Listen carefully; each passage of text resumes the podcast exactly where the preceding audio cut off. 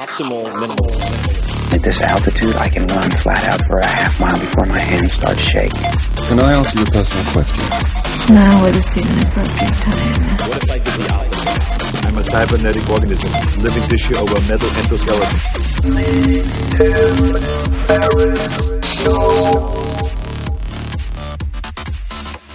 This episode is brought to you by Athletic Greens. I get asked all the time what I would take if I could only take one supplement.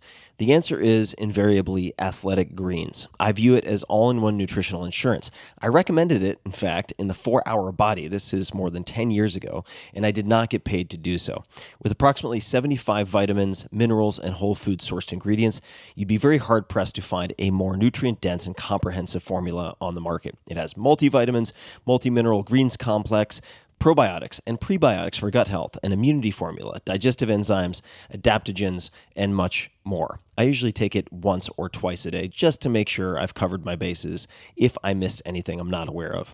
Of course, I focus on nutrient dense meals to begin with. That's the basis.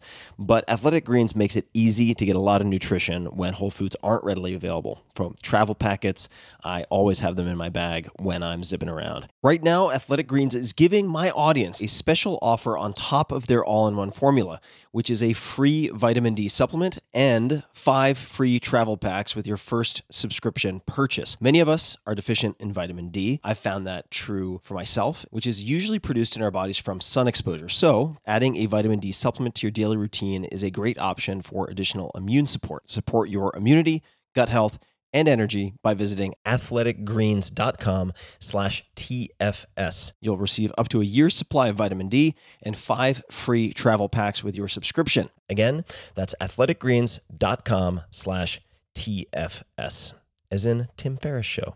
athleticgreens.com slash TFS.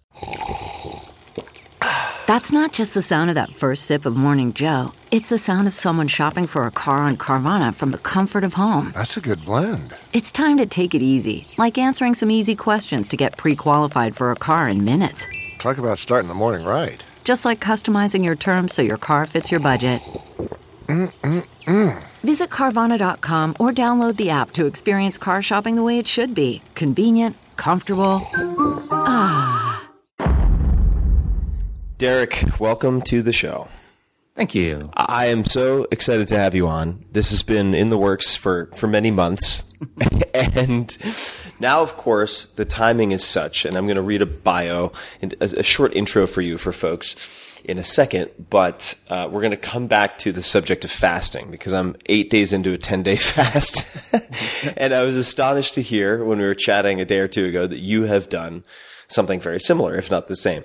So before we get to that, though, for everybody listening, uh, Derek Sivers, one of my favorite humans, I'm so excited to have him on the phone. And uh, here is a sketch of his background. Originally a professional musician and circus clown, Derek Sivers, you should say hi to him at Sivers on the Twitter, that is S-I-V-E-R-S, created CD Baby in 1998, became the largest seller of independent music online with 100 million in sales for 150,000 musicians. In 2008, Derek sold CD Baby for 22 million, giving the proceeds to a charitable trust for music education. He is and has been a frequent speaker on the TED conference circuit with more than 5 million views of his talks. And since 2011, he has published 24 books, including Anything You Want, which shot to number one on all of its Amazon categories. It is also one of the few business books, which I think categorically are generally terrible, that I have not only read multiple times, but listened to uh, multiple times. Uh, the last of which was in Sweden about a month and a half ago before deciding to take my startup vacation, effectively my retirement from startup investing.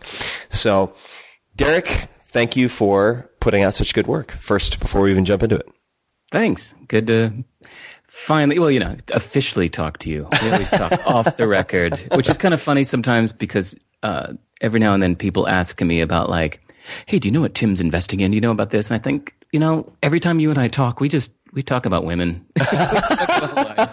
so here we are having an official conversation finally. No, we are. And I, I should also underscore for people number one, I'm eight days into fasting. So if I sound like an idiot, I'm going to blame it on that. But second is that I consider you a, a reality check for me. And we first met, I want to say it was at a music and tech or tech and music event.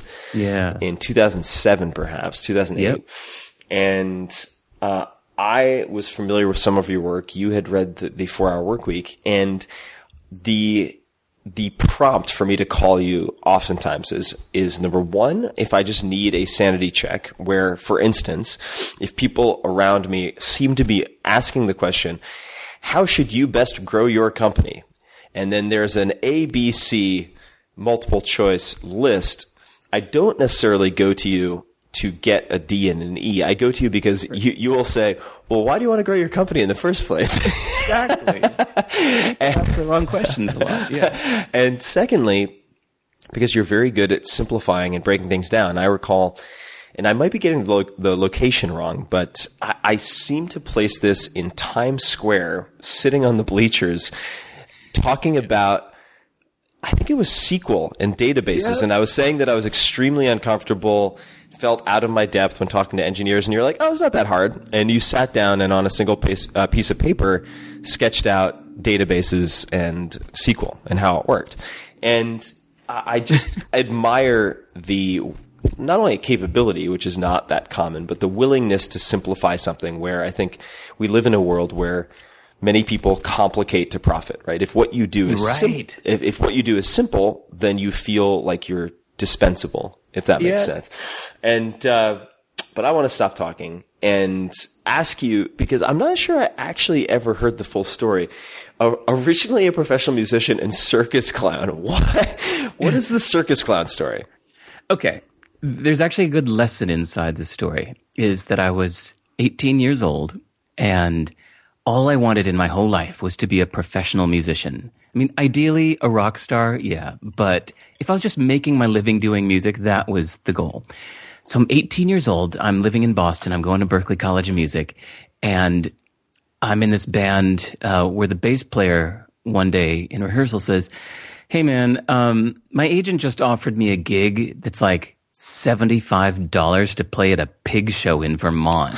he rolls his eyes and he's like, "I'm not going to do it. Do you want the gig?" I'm like, "Fuck yeah, a paying gig! Oh my god, yes!"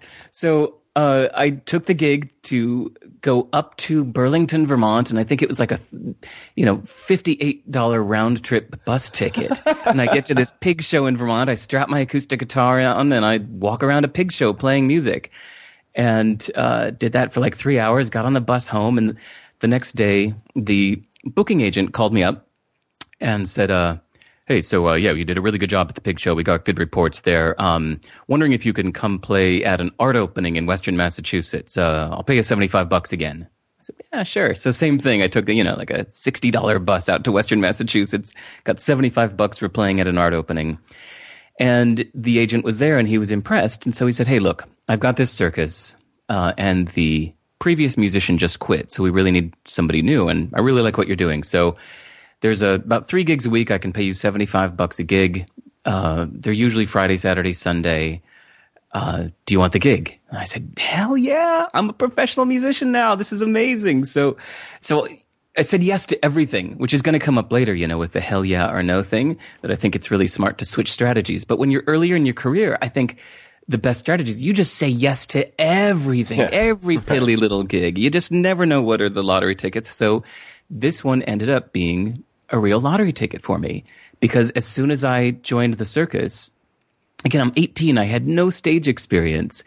And, uh, with after a few gigs, they said, "Hey, so the previous musician used to go out and open the show with this big theme song and get everybody up and dancing. Could you do that?" And I said, "Yeah, sure." And another gig or two later, they said, "Hey, the previous musician used to close the show also with that theme song. Could you do that?" I said, "Yeah, sure." And then it was the previous musician used to go out in between every act and like you know get the audience to applaud and thank them and introduce the next act. Do you think you could do that? I said, yeah, sure. And I was really bad at it at first, but I, I got good eventually. I became like the ringleader MC of this whole circus and I was 18 years old. So if you were to go to the circus, it would have looked like my show. And I did that for 10 years from the age of 18 to 28. I did over a thousand shows. And eventually, by the way, you know, got paid more than 75 bucks. Eventually, I was getting like 300 bucks a show and it became my full time living. And I even bought a house with the money I made playing with the circus. And then that led to all kinds of other things. So just so many huge opportunities and 10 years of stage experience came from that one piddly little pig show that I said yes to this little thing. Um, so yeah, the only reason I stopped doing the circus is when CD Baby started taking over my life and I had to start turning down circus gigs. But yeah, that was my life for 10 years. What did you learn that made you better? What were the the lessons learned that made the biggest difference in your performance as this MC? Good question. It was or the biggest mistakes that you made early on that you corrected. Either one is fine. Okay. All right. Um, yeah, it's kind of the same answer. Is that at first I was too self conscious because I thought it was about me. Like I was going up on stage thinking that the audience was somehow judging me, Derek Sivers, like as if I mattered, you know? So I would get self conscious of what they thought of me. And eventually, and I think it took maybe like 10 or 20 gigs with the, the, the circus was run by a husband and wife team. And, uh, Tarleton was the name of the wife that, um, she was the one really kind of out on the gigs and leading the circus. The, uh, the husband was more the booking agent. And she's the one that like single handedly gave me my confidence that I have today. Like sometimes when people ask me why am I so confident? It's like that's because of Tarleton. That's that's a longer story we get into. But anyway, Tarleton is the one that she just kept pushing me from backstage. Like, come on, you're you're up there acting like David Letterman. Like, don't don't do this whole kind of uh yeah, I'm so cool. All right, everybody, here's the next act. Like, I think I was trying to be cool because I thought that people were judging me, right? Mm-hmm. And she said, "These people came here for a show. Go give them what they came here for." And so one time I decided to go out there and just be over the top ridiculous. I went on stage and I said, ladies and gentlemen, what you're about to see is one of the most amazing things. You know, we have an elephant that is going to be coming from backstage. And I did this whole like thing in the fast talking voice and, and a real like pizzazz to it. And the audience loved it. And I came backstage and she said, there you go. That's what people come to the circus for. So now that I've been on stage, you know, thousands of times, I, that's this really sunk in that you get on stage to give the audience what they came there for. Or even things like this, this interview we're doing. This isn't necessarily for you or me. We could just hang up the phone and talk. We don't need to do this, but we're doing this for the listeners. So we're going to give them something that's useful to them. This isn't about me. It isn't about you. This is about them. Mm-hmm. So that was the biggest lesson learned. Luckily, I learned that early on when I was 18, 19 and so I know we could come back to it, but I don't want to forget since I have low, low glucose brain, which I think I just made Japanese accidentally. But uh, so, how did she give you your confidence, or if you prefer to answer it a different way? Because I get this question a lot from fans on Twitter, for instance. You know, how did you get so confident? And there are things I can point to from athletic training with uh, specific wrestling coaches and so on, but if if uh, what did that woman do that that helped make you more to help make you more confident, or if you were trying to coach somebody who's going to get up and give their first TED talk, what would you say to them? And I don't know if the answers are similar. Uh, completely different answers. So we'll just do the confidence one. Mm-hmm. I can I can give TED talk advice later if you want. Is that in my case? Um, you got to understand, Tarleton was hot. I was 18, she was 33.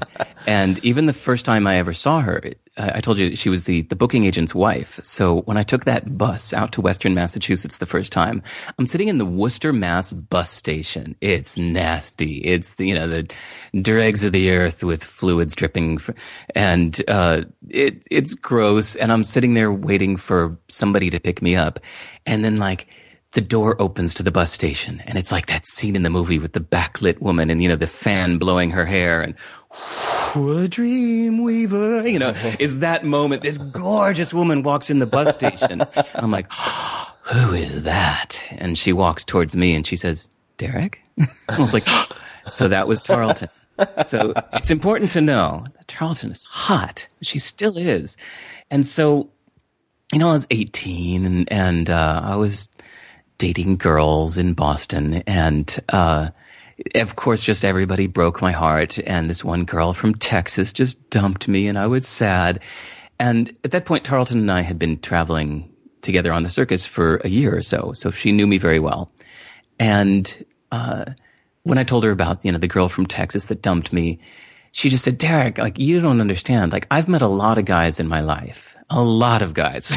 she said, you are one of like the smartest, most brilliant, like considerate, like you've got a future. You've got your shit together. You're like, if some woman doesn't see that, that's her problem. Okay. So the first like hundred times she said this, I just thought she was just being nice, you know? I was like, oh, thank you, but I'm still sad. And I think it took about a year where she like just kept telling me this and kept telling me this. And after about a year, it kind of sunk in. Like I just noticed that I had kind of internalized this. Like, yeah, sorry, and you can't see me right now, but I'm just like, you know, changed my posture. I'm like, yeah, I'm pretty fucking awesome. I'm cool. And like, I, I really internalized that. So I just carried that with me ever since. You know, sometimes there, there's this beautiful Kurt Vonnegut quote that's uh, just a, a throwaway line in the middle of one of his books that says, "You are whatever you pretend to be." That's such a good line. And I took that to heart. That I just thought, you know, I'd also been reading Tony Robbins and stuff by then. Actually, she, oh God, Tarleton is that the same woman that she's the one that told me to read Tony Robbins' Awaken the Giant Within when I was 19, and that changed my life. So yeah, she's one of like the big three influences on my life. That's probably the exact same age that I read the exact same book, just as a side Love- note. That is the good time to read it. Those formative years. So, um, yeah, I, I think the you are whatever you pretend to be. I think I just realized somewhere in there that you can just choose to be confident. Um, she helped kind of start it for me, but then I, I kept it up myself, even when everything's going terribly and I have no reason to be confident. I just decide to be. It seems like most of my f- friends who are what most people would consider successful in various respects can trace their confidence back to either uh, or both end a specific woman and a spec- and a specific coach or mentor of some yeah. type. It's all it almost always comes down to one or both of those. Ooh, Tim, you know, I've never told you about Kimo Williams. It's a great name, and I want to learn more. No, I don't know anything about. This is so up your alley. I can't believe I've never told you this. Okay.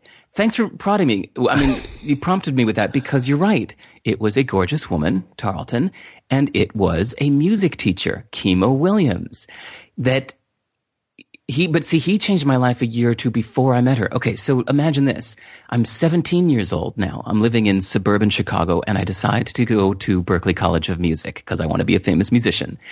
And just like two or three months before I'm supposed to go, uh, I see an ad in the local Chicago Tribune for music typesetting. And I'm wondering like how much sheet music I'm going to have to be writing. So I call up this classified ad in the paper and I say, can I ask you some questions about music typesetting? And he said, sure. Well, why do you want to know? And I said, because I'm about to go off to Berklee College of Music in a couple months. And he said, Oh, really? He said, I used to teach at Berklee College of Music. I said, You did? Um, do you think you can give me some tips? He said, Yeah. Um, here's my address. Come to my studio at 9 a.m. Thursday morning. See you then. Uh, so, and he lived like way downtown Chicago in an area I'd never been to.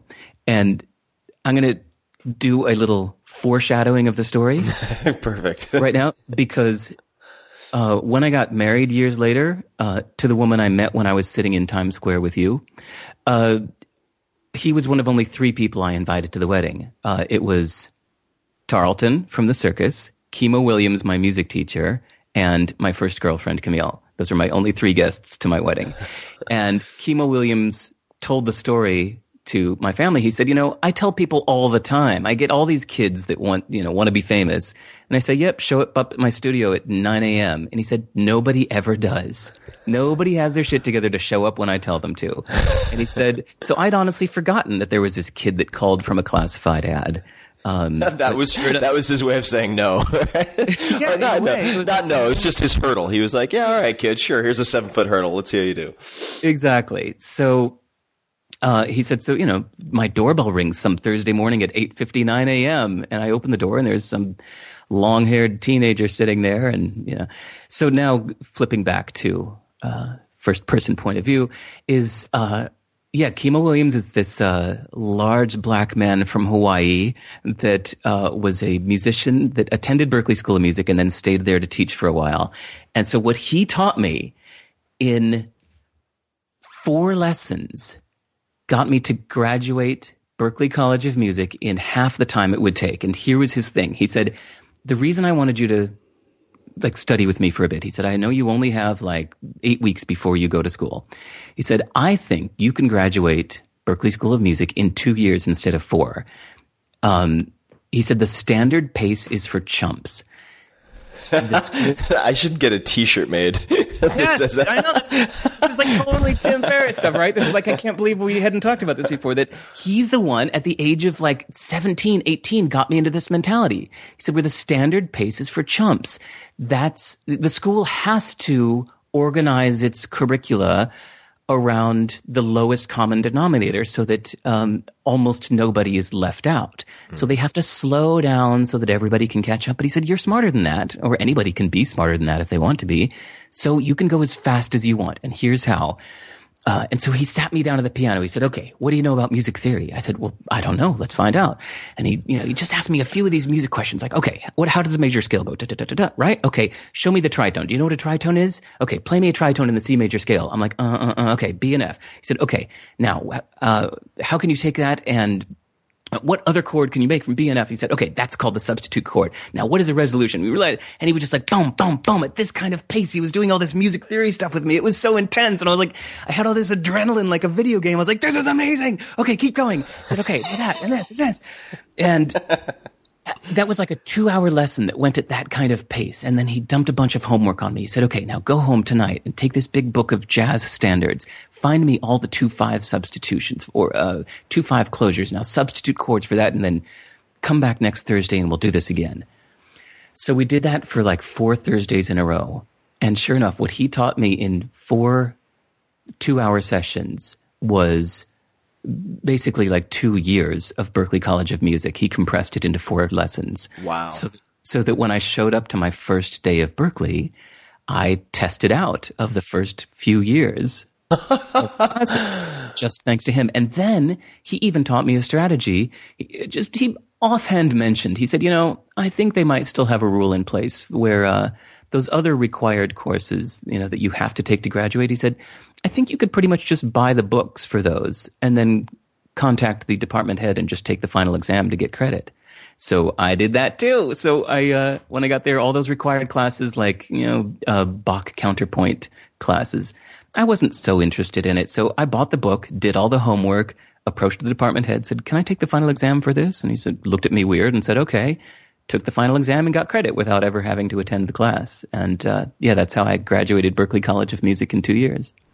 That's incredible. What a gift. I mean, did he Yes. uh, did he ever aside from just showing up, which is of course half the battle if not more than half the battle. Did he ever explain to you why he adopted you in that way? Were you the first person, first student he'd done that for, or is this something he'd done before? I think he, yeah, he's definitely done it before and since. So as far as I know, last time we spoke, spoke, he's still teaching at Columbia College in downtown Chicago in the music department. So I think he's done this for many people since. He's just an amazing guy that is just a great teacher, a very strict teacher. He holds everybody to a really high standard, you know, that kind of, that whole like, if he said show up at my studio at 9 a.m., if I would have rang the doorbell at 9:10, he would have said, "Hmm, guess you're not serious," and he probably would have turned me away. You know, uh, so he he does that with his students, and um, yeah, so yeah, he's done that from from many people before and since. I think. What would he say to you if you recall when you did something incorrectly? How did he provide feedback? Hmm.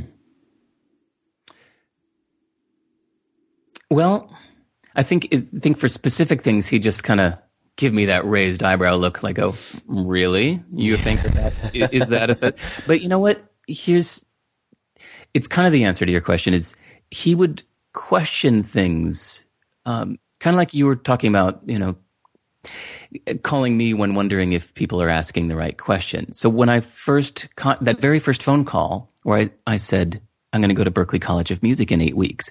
And he said, really? Why do you want to go to Berklee And I said, well, because I want to be a famous, successful singer, songwriter, performer. He said, hmm. He said, well, four years and uh, $100,000 in tuition. It's a lot of money to learn to write a, write a verse and a chorus. you know, like that kind of thing. Like, Right. oh, really? Is that is that really the reason you're doing this? Like, just constantly questioning.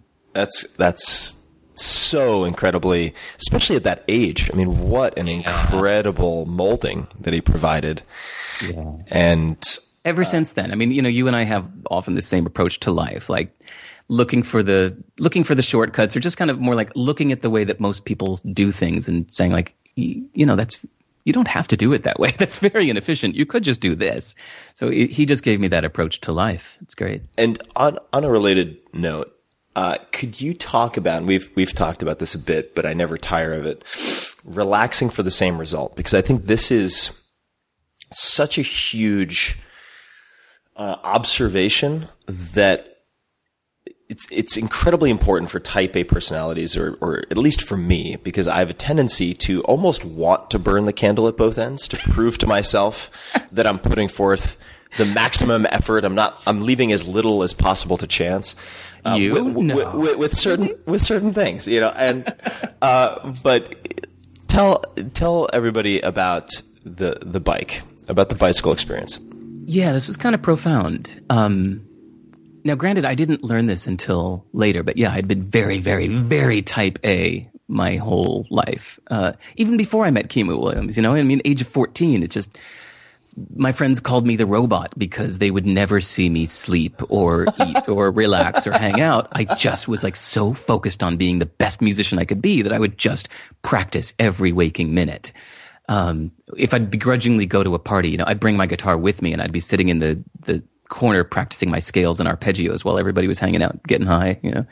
So, um, so yeah, I've always been very type A. And so uh, a friend of mine got me into cycling when I was living in LA. And I lived right on the beach in Santa Monica where there's this great bike path in the sand that goes for, I think it's 25 miles in the sand. Uh, 25, no, hold on. Something like that. The exact number doesn't matter. But what I would do is I would go onto the bike path and I would get like head down and push it as hard as I could. I would go uh, all the way to one end of the bike path and back and then back home. And I'd set my little timer when doing this. Huffing and puffing, red faced. Yeah, just red face huffing it, but like just pushing it as hard as I can. Every single, you know, thrust of the leg, just.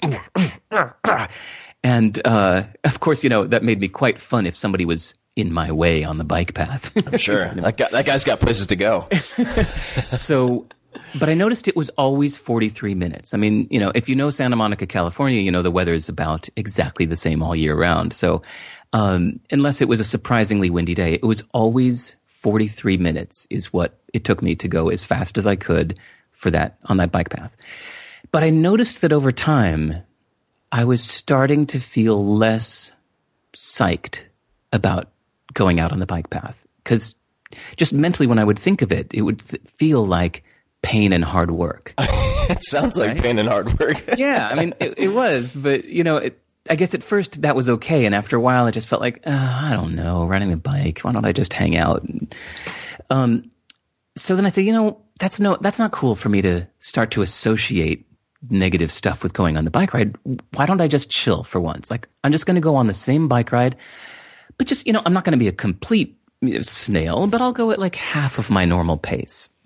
So, yeah, I got on my bike and it was just pleasant. I just went on the same bike ride, but I was more like ah, standing up, and I just noticed that I was I was looking around more, and and I looked out in the ocean. I noticed there were that day there were these dolphins jumping in the ocean, and and I went down to Marina Del Rey to my turnaround point, and um, oh no, actually, it was when the the breakers at Marina Del Rey, there was a penguin that was flying above me. I was like, no way. I looked up. I was like, hey, a penguin, and he shit in my mouth. Was like, "Bleh, bleh." Was it a penguin or a pelican? Oh, sorry, pelican. yes, a flying penguin above my head. That would be more amazing. I was like, what? What did you take before your ride? So No, you had, so you had a pelican, So sorry, yeah. pelican shit in your mouth. What was? That's incredible accuracy. Was that from like how far away was it? Uh, like twenty feet up. I mean, Wow. because I, I don't know if he was accurate or I was. You know. Anyway, so point is, I I had such a nice time. It was just purely pleasant. There was no red face. There was no huffing and puffing. I was just cycling. It was nice. And when I got back to my usual stopping place, I looked at my watch and it said 45 minutes. And I was like, no way. How the hell could that have been 45 minutes as compared to my usual 43? It's like, there's no way. But yeah, it was right. 45 minutes. And that was like a profound lesson that I think changed the way I've approached my life ever since.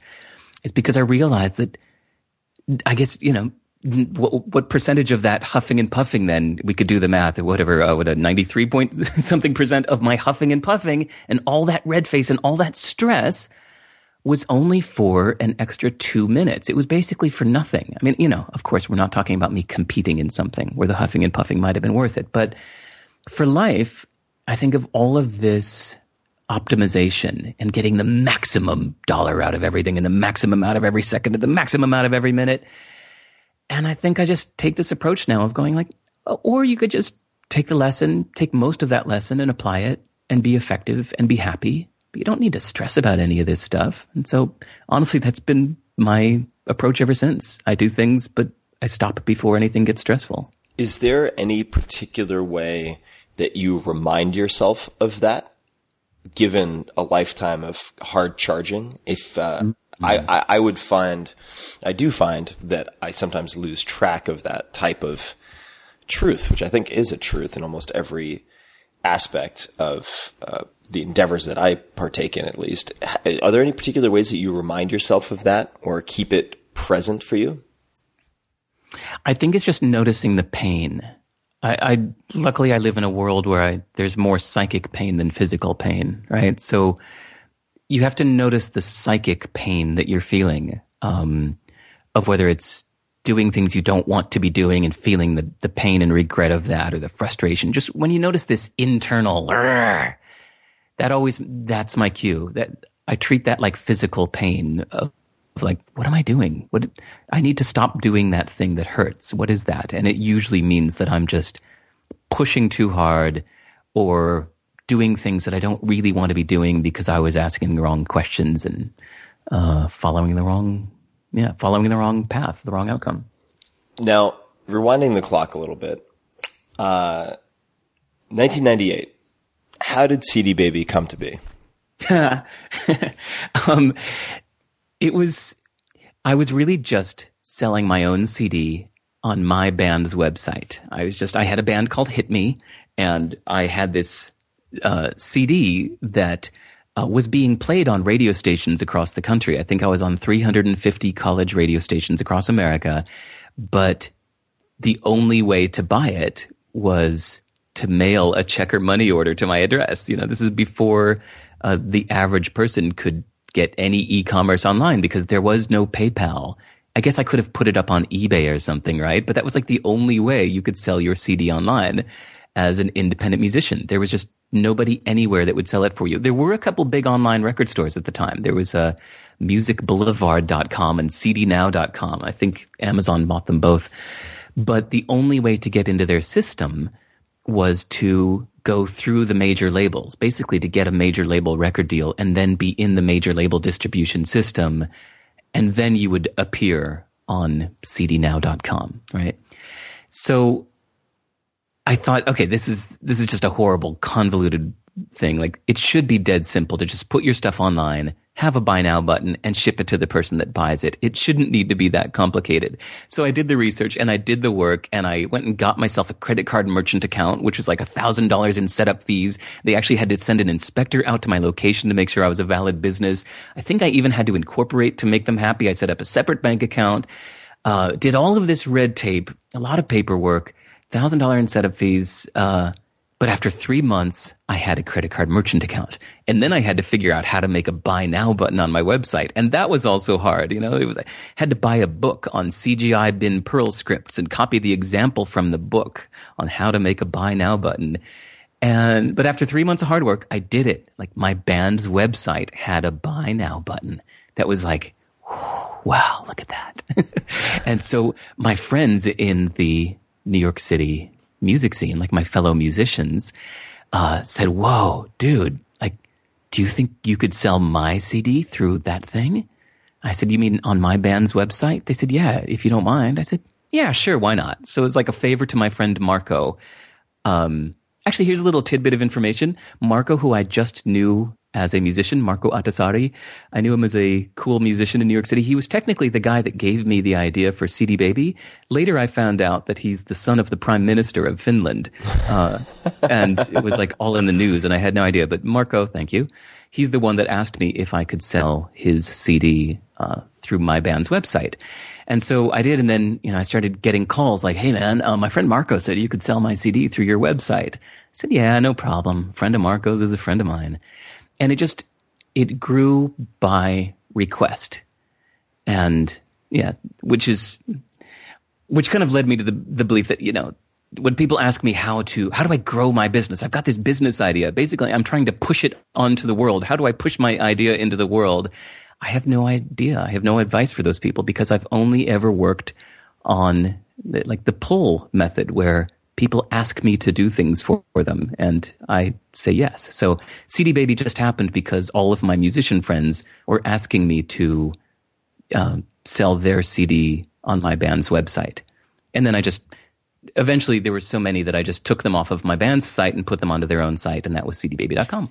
Of your projects that have done well, what percentage have come from scratching your own itch, a la CD Baby, uh, have are any of the projects that have gained traction projects that you've thought of sending to a market that didn't include you?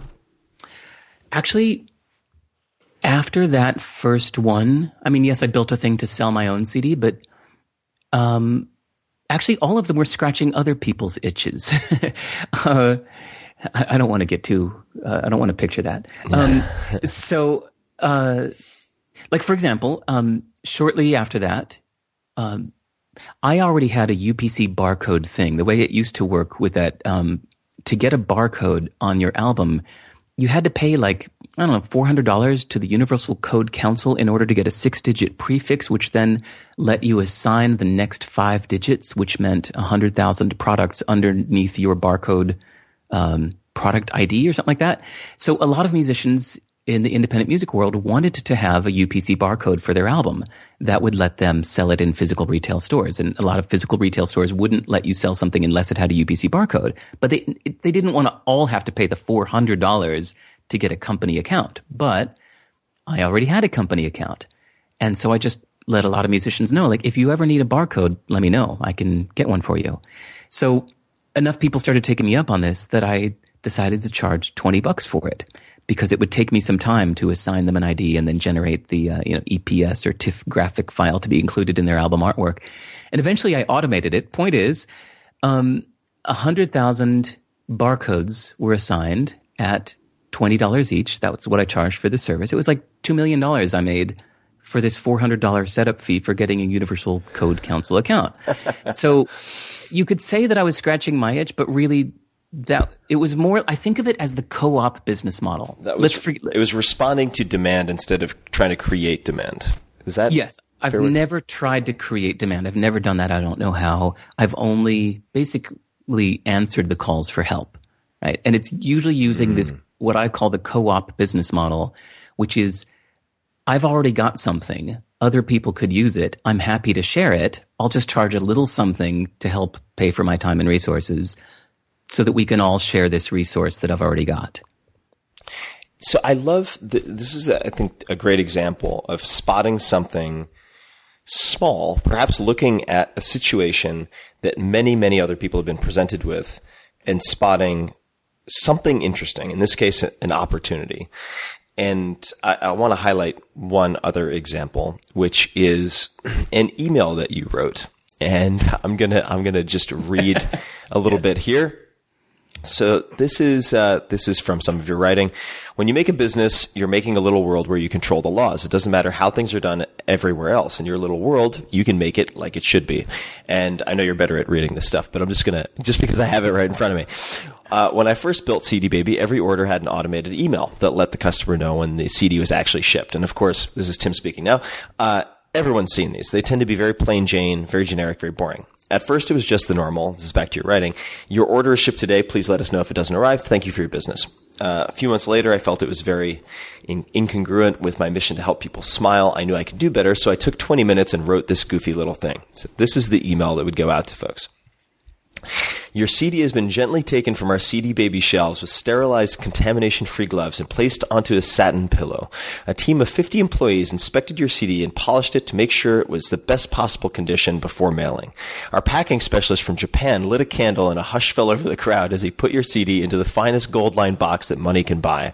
We all had a wonderful celebration afterwards, and the whole party marched down the street to the post office where the entire town of Portland waved Bon voyage to your package on its way to you in our private CD Baby jet on this day, Friday, June 6th. I hope that you had a wonderful time shopping at CD Baby. We sure did. Your picture's on our wall as customer of the year. We're all exhausted, but can't wait for you to come back to cdbaby.com. Two exclamation points. Uh, so that 20 minutes, what happened after you put that together? Well, people would get it and reply back. Like whoever replies back to an automated shipping email, right? um, whoever replies back to Amazon saying, wow, guys, thank you so much. But the fact that this little quirky email had so much personality, for one, it let them know like there's real people here. And so customers will often reply back saying, you guys are hilarious. That was the weirdest thing ever. That's awesome. But more importantly, people started sharing it. They would forward it to all of their friends, like, you guys have to see this. And people who had blogs would post it on their blogs, even just their, you know, little blog spot or WordPress or whatever blog. Um, so now if you take any of those sentences from that email and you put it into quotation marks and uh, search for it on Google, you'll find literally thousands of blogs have pasted my uh, confirmation email onto their blogs. And I think about this when uh, young entrepreneurs ask me like how can i get traction for my, idea? How can i get how can i get word of mouth and buzz happening? I think you can read business books and and um, try to do these very serious you know furrowed brow analytical approaches to this. Or sometimes it's just these cute little colorful things that you do that set you apart from the rest that make you remarkable that make people remark on you about you so mm-hmm. yeah i think thousands of people heard about CD Baby because of that one little silly email.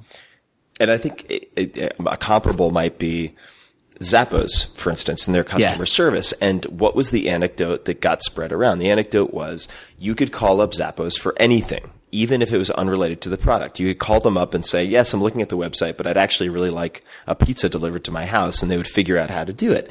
and on the serious analytical side, you say, oh my God, that's such a waste of human and capital resources. And can you imagine if everybody called to order pizza, which of course Doesn't scale. is never going to happen ever. And, uh, they got, I mean, probably millions of dollars of free publicity just by making that okay. And like, how long did that take? what? Not long at all.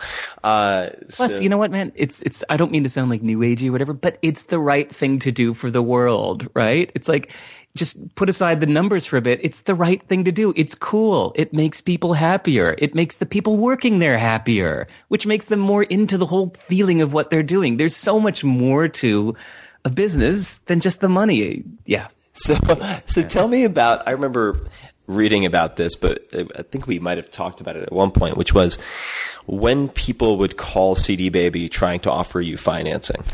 How, how did those go? well, you, so remember, I started CD Baby at like the end of 97, beginning of 98. So it was the first dot com boom and so much money was flying around and everybody was trying to push money at everyone who had a dot com on their domain name or had anything going on. So of course, me with an actual like profitable running business that was really the only game in town, by the way, like back when I started it, if you were a musician that wanted to sell your music online, there was a guy named Derek in New York that could do it for you, and that was it. There were no other businesses that would do it. Some showed up like a year or two later, but at first I had no competition at all. I was it. So yeah, tons of money was uh, shoved my direction, and I, I entertained the first few calls, and they said, you know, we, we want to invest in your company. I said, well, why? They said, so you can grow it faster. I said, but I don't want to grow it faster. They said, well, you know, don't you want to scale or get your, get more resources? I said, no, I, I have all the resources I need. Like, I'm good. Like, I was profitable, you know, since the first month in business because my startup costs were uh, $495 is what it cost me to start the business and get it running. It took me six days to build the site and get it up and running. And it was profitable in the second month of business. When I sold over uh, $400 of CDs that second month in business, I was profitable ever since. And, uh, I just didn't need the money. And so, yeah, people kept offering and they would, uh, wave these big dreams, uh, in my face thinking it was going to distract them or, uh, entice me, but it just didn't. And I remember, oh, I doubt you remember, uh, MP3.com was a big deal in like 1999 through uh, 2002 or so. They were like the big daddy of independent streaming music online and downloads. And so they had all, I think, yeah, they had an IPO, they were public, and MP3.com was interested in buying CD Baby, and they asked what my price would be. And I said, I'm just not interested in selling. And they said, come on, everybody's got their price. And I said, no, I'm not interested. I'm having fun. They said, come on, even billions of dollars. And I said, what are you, Carl Sagan? No, I don't want to sell. Um, there's just nothing in it for me. I'm enjoying what I'm doing. I don't need the money. So after that point, like after the first year or two, I just taught my customer service people, like, if you get any calls from investors or I um, whatever VC firms or any of that, please just tell them no. Like, don't even send them my way. I'm just we're just not interested. So, yeah, that lasted for ten years. And how did you, uh, how did you develop that relationship with money? Is that something from your parents? Is that, and I'm going to ask a very personal question also, and you can feel free to not answer it. But why did your family? Why did why were none of your family members at your wedding? Oh, sorry, they were too. Ah. Sorry, when I said when I said three guests, I meant yeah. Except okay, all right. Sorry Just, about that. All right, no, no, no. Now that I've checked that, okay. It was, it was, it was, I hate them. It was in the back of my mind. So, so, how did what? How did you develop this relationship with money where you would say no like that for ten years? Because that's not what most people would do. Because I had enough. Uh, because I ah, actually, you know what? It's it's a bit of a trick reason because in the early days, I still considered CD Baby to be a bit of a distraction. Because you remember, I was making my living as a professional musician, which was my original goal and dream. So I was living my dream. Like I was, I was touring, playing on people's records, producing people's records. Um, I played about 500 colleges in the Northeast. Uh, I was making good money as a professional musician. Like that's what I really wanted to do. And this little CD baby thing was just like a favor I was doing to my, for my friends to kind of give back to the community, right? So as it grew, well, I didn't want it to grow. Um, because yeah, it was taking me away from my music, which is my real love, just making the music, not selling other people's music. So there was this moment when I kind of sadly realized I think I've created a business. Oh well, I, I might as well make it something awesome. Meaning, um, I want to make it like a utopian dream come true from a musician's point of view. And I spent a night brainstorming, like, what would a real like dream come true from a musician's point of view look like?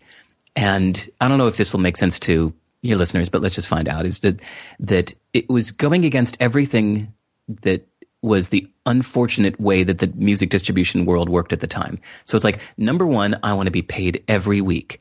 Number two, I want to know the full name and address of everybody that buys my music. Um, number three, you'll never kick me out for not selling enough because that was a big problem in the traditional music distribution world is you were given a window of time kind of like like physical books still are you have to prove yourself in a window of time they'll put you into the bookstore if it doesn't sell well you're you're yanked out to make room on the shelf for other stuff and then number 4 no paid placement cuz it never felt fair that uh, people could come in and buy up the front page to get uh, unequal footing, right? So that was like my utopian ideal for how this would work. The reason I'm telling you this is that to, to set the tone that like I wasn't trying to make money. I already had enough money that I had made, you know, gigging and touring and all that stuff. I already had money. So this was a thing I was doing to give back to the community, to, to create something that needed to exist kind of artistically or just almost like a community service kind of thing. So, so that was the original DNA of this thing. And, you know, from what we know about DNA, it helps decide how th- what things grow into, right? So this was the DNA. So then as it grew, and then it became really profitable. And I was making, I don't know, $100,000 a month doing this thing. And I had all my bills paid off. There was nothing I wanted to buy. So if somebody from California contacted me saying they wanted to give me lots of money to take a big chunk of my business and help turn it, you know, big, big, big. We think you could do an IPO. Uh, I would just sneer like, uh, no, that sounds awful. I don't want that life. I'm, I'm enjoying being fully in control here and doing things for the right reasons, doing things for my musician friends to make them happy, make the customers happy, make the musicians happy. Like, all's good. Um, what was the business model in the very beginning? Um, it was only two numbers. Actually, there's, there's a cute story. Most of us, you know, when we start charging money for the first time for our services or our goods, we don't know what to charge, right? So for Marco, my f- first friend that asked me to do this, and maybe the next f- 10 or 15 friends that came after, I was charging nothing. I was just doing this as a free favor. This was my community service. And then I, once I realized like total strangers were sending me their music, I thought, all right, I better charge something, but I don't know what to charge. So I was living in Woodstock, New York at the time, and there was a cute, tiny little record store in town that sold consignment CDs on the counter of local musicians. So I walked in there one day and I said, Hey, um, how does it work if I want to sell my CD here? And she said, Well, you set the selling price at whatever you want. We just keep a flat $4 per CD sold, and then just come by every week and we'll pay you. So I went home to my new website that night and I wrote, you set your selling price at whatever you want. We just keep a flat $4 per CD sold and we'll pay you every week. And then I realized that it took about 45 minutes of time for me to set up a new album into the system because I had to, you know, lay the album art on the scanner and Photoshop it and crop it and then fix the, the musicians' spelling mistakes in their own bio and all that kind of stuff. Uh, that took about 45 minutes of work per album. So it shows you what I was valuing my time at those days that I thought 45 minutes of my time, that's worth about 25 bucks. so I'll charge a $25 setup fee to sign up for this thing. And then, ooh, at the last minute, I thought, wait a second. In my mind, 25 and 35, they hold that, they're in the same like brain cell in my head. 25 and 35, those numbers don't feel very different when it comes to cost, you know, like $10 is different and $50 is different, but 25, 35, that occupies the same space in the mind. So you know what? I'm going to make it 35. That will let me give anyone a discount anytime they ask. You know, even if somebody's on the phone and upset, I'll say, you know what? Let me give you a discount. and so I added in that little buffer so I could give people a discount, which they love. So yeah, $35 setup fee, $4 per CD sold. And then Tim, for the next 10 years, that was it. That was my entire business model, you know, was, was generated in five minutes by walking down to the local record store and asking what they do. I love that story and simplicity because I think there is an infatuation, a fetishizing of, pivoting in the tech startup world that has infected many other types of entrepreneurship where people think like, oh, if I'm not pivoting, I'm not doing something correctly. I should change my business model and my entire customer base every two months. Yes. And I don't view that as a virtue. Yes, there are times to change if something isn't working, but if you don't take the time up front to think about that, and then you're constantly chasing the latest sort of fad or whatever appears on the cover of uh, TechCrunch or Inc. magazine or something like that. It's uh, it's a recipe for for failure for most people. Yes. right? I mean, there's a huge survivorship bias. I'm just going to rant for a second. There's a huge survivorship bias that I think is important to realize if you're hoping to become an entrepreneur or are an entrepreneur.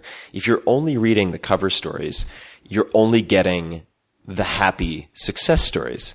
And you know, for that reason also, I think it's, it's dangerous to idolize people who bet the farm and just happen to pull it off because Yeah. those are the people who are going to be written about. Much like if you open a Barron's and you look at all of these mutual funds with these spectacular records, well, maybe they just got lucky and all the other ones can't afford to buy ads because they're no longer in existence. And, uh, so I think it's, it's very similar. Now, the, uh, the, the one of the essays that you're best known for is uh, hell yeah or no.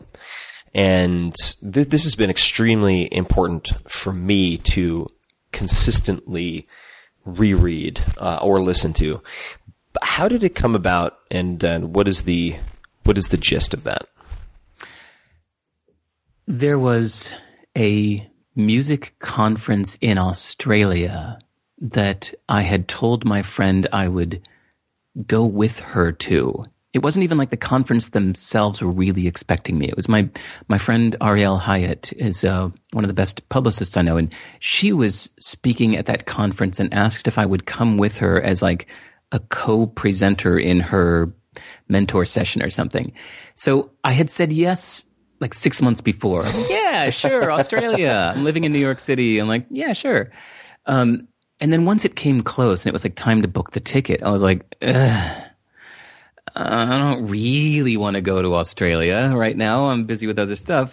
And it was actually my friend Amber Rubarth, who's a brilliant musician. I was on the phone with her and kind of lamenting about this. And she's the one that pointed out, she said, it sounds like you know, from where you're at, your decision is not between yes and no. You need to figure out whether you're feeling like fuck yeah or no. And I said, yeah, that's that's really what it comes down to, right? Because the idea is if you're feeling anything less than like, oh hell yeah, I would love to do that. Oh my god, that would be amazing. If you're feeling anything less than that, then just say no because most of us say yes to too much stuff. And then we let these little mediocre things fill our lives. And so the problem is when that occasional big, oh my God, hell yeah thing comes along, you don't have enough time to, to give it the attention that you should because you've said yes to too much other little half-ass kind of stuff, right? So once I started applying this, uh, my life just opened up because it just meant I just said no, no, no, no, no to almost everything. But then when the occasional thing came up that I was really like, you know what? That would be awesome. Then suddenly I had all the time in the world. And you know, people say this, uh, I'm sure, you know, every time people contact you, every time people contact me, they say, you know, look, I know you must be incredibly busy. And I always think like, no, I'm not. because because I'm in control of my time. I'm on top of it. Busy to me seems to imply like out of control. You know, like oh my god, I'm so busy. I don't have any time for this shit. That's to me that sounds like a person who's got no control of their life. yeah no no control and unclear priorities Yes, uh, exactly. so the, you asked how it's applying in my life. That still just on the little tiny day to day level, even personal things. God, even even people you meet, even you know, I'm uh, as I'm dating. you have to do the hell yeah or no approach, or people ask you to go to events, or God, even you know, even people asking to do a phone call or anything. I think you know, am I really excited about that? And you know, almost every time the answer is no. So I say no to almost everything. And then, yeah, occasionally something will come up. Even a, a little surprise will be dropped in my lap, like this thing that happened just uh, two months ago called the the Now Now Now project, which we don't even really need to talk about. The details don't matter so much, but it was just something that popped up that seemed really interesting and people really wanted. And luckily, because I say no to almost everything, I had the time in my life to make it flourish. So for the last like six weeks, all I did full time, like 12 hours a day was suddenly work on this brand new thing that showed up because I could, you know, so that's to me the, the lovely, uh, result of taking the hell yeah or no approach to life. Where can people learn more and check out the Now Now Now project? And also, I should note in advance that for for folks listening, um, we will also include links to anything we've mentioned in the show notes, which will be at 4hourworkweek.com forward slash Derek, all spelled out. Uh, but where can people find more about Now Now Now? It's, um, if you go to nownownow.com, you'll find more about that. It was just in short, I noticed that everybody has uh, an about page on their site and people have a contact page on their site. But usually whenever I'm looking at somebody's personal site, even yours, a big thing I often wonder is like, I wonder what he's up to right now, like working on kind of stuff. And Twitter and Facebook don't answer that. You know, you can see somebody's stream of stuff, but it just kind of says like, okay, here's what I had for dinner last night. You know, here's something in the news I'm mad about, or here's a cute thing I'm sharing. But it doesn't really tell me like, how are you? You know, like if you and I haven't talked for a year, like what's up? How you how you doing? What you working on? So to me, the whole idea of a now page on your site, it's just a general like here's what's up with me now. So uh, I just had one of those on my site. Uh, I had a now page, and then a, a guy named Gregory Brown uh, saw it, liked it. He put one on his site, and all I did was just retweet him when he told me. I said, "Cool. I wish everybody had a now page." And like within a few hours, there were eight more people had a now page. And then within a month, uh, 550 people had a now page on their website. So I just put together nownownow.com. It's just like kind of a cute collection of people who have a now page on their website. but Yeah, anyway, it. but you know what I mean? The, the point is the details don't matter, but like, I'm so glad I had the time to do that. And it was only because I say no to almost everything that I was able to just throw myself into this project and build this new thing on a, on a whim and catch the momentum. So I am reading a section of this this blog post that I wrote about you and your the best email you ever wrote with the the Japanese boxing specialist and so on.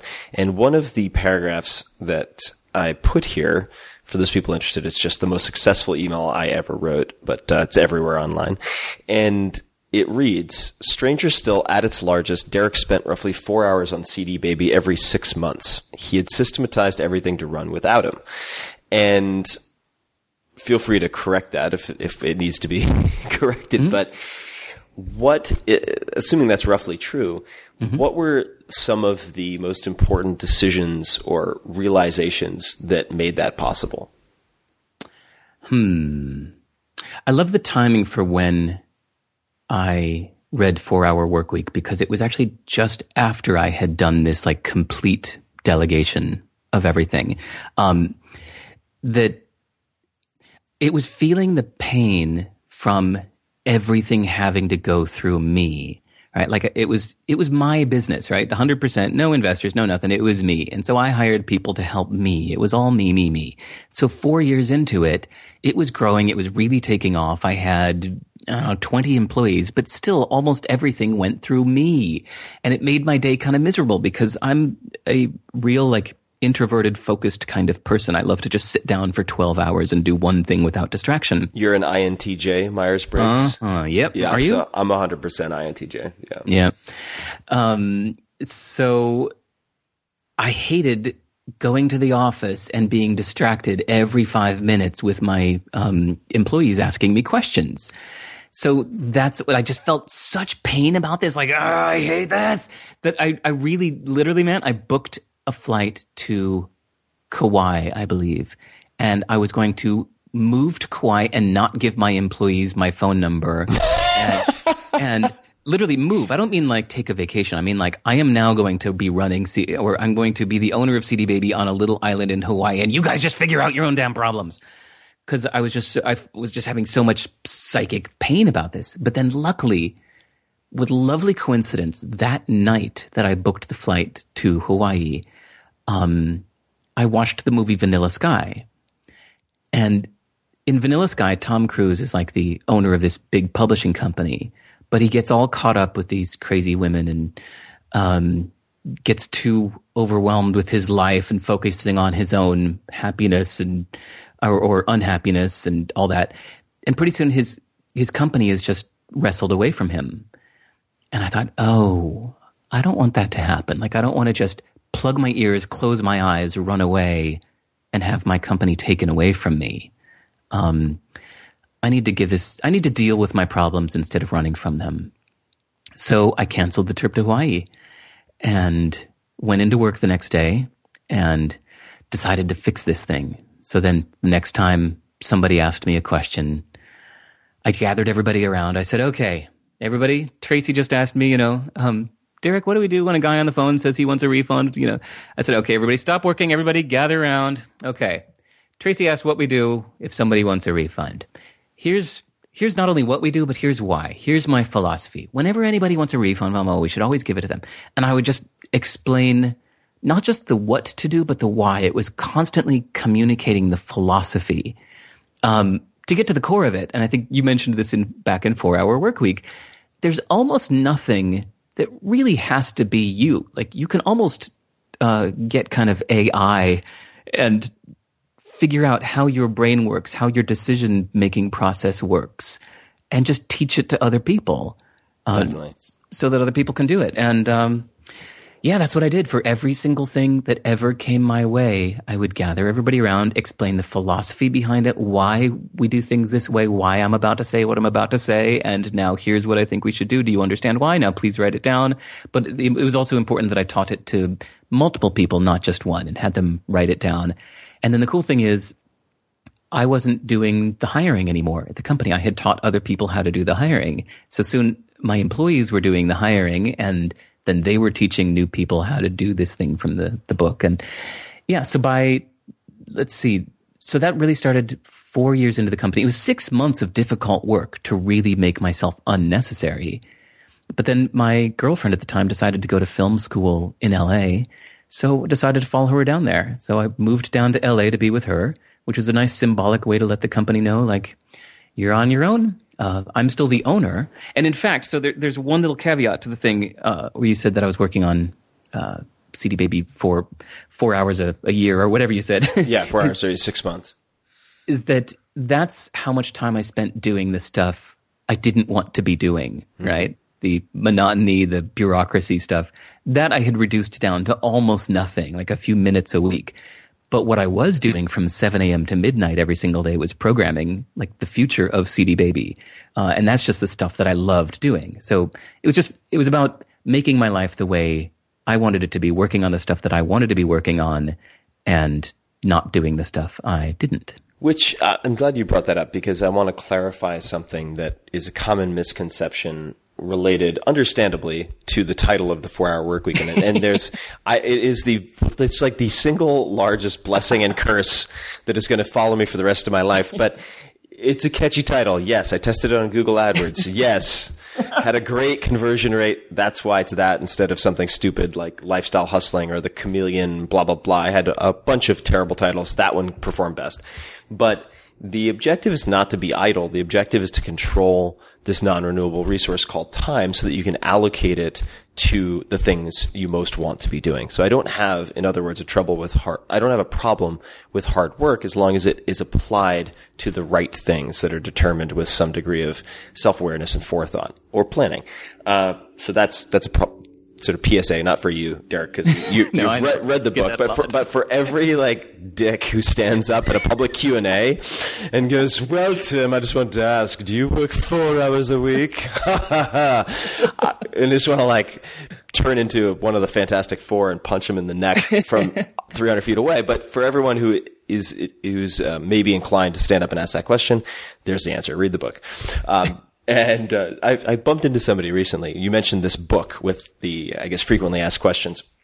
And he was like, you should just make, cause I told him, I was like, you know, I try to be really patient. I try to spend a lot of time answering people's questions when they have them, but it's so clear that most people asking questions have not read the fucking book. And they'll be like, can I eat bananas on the slow carb diet? You know, can I eat quinoa after chocolate custard on the slow carb diet? And I'm just like, fuck, if you have to ask, the answer is no. And you clearly didn't read it. And he's like, you should just make, uh, you should just have T-shirts that say, what was it?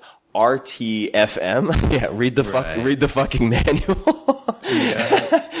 but uh, alas, I'll, uh, I'll, cu- I'll cut that that scree a little short. the the book itself, I want to get uh, dig into some specifics with this this manual, uh, this rule book. When you had multiple people write it down, how did you then put together a resource that could be shared with new hires and so on?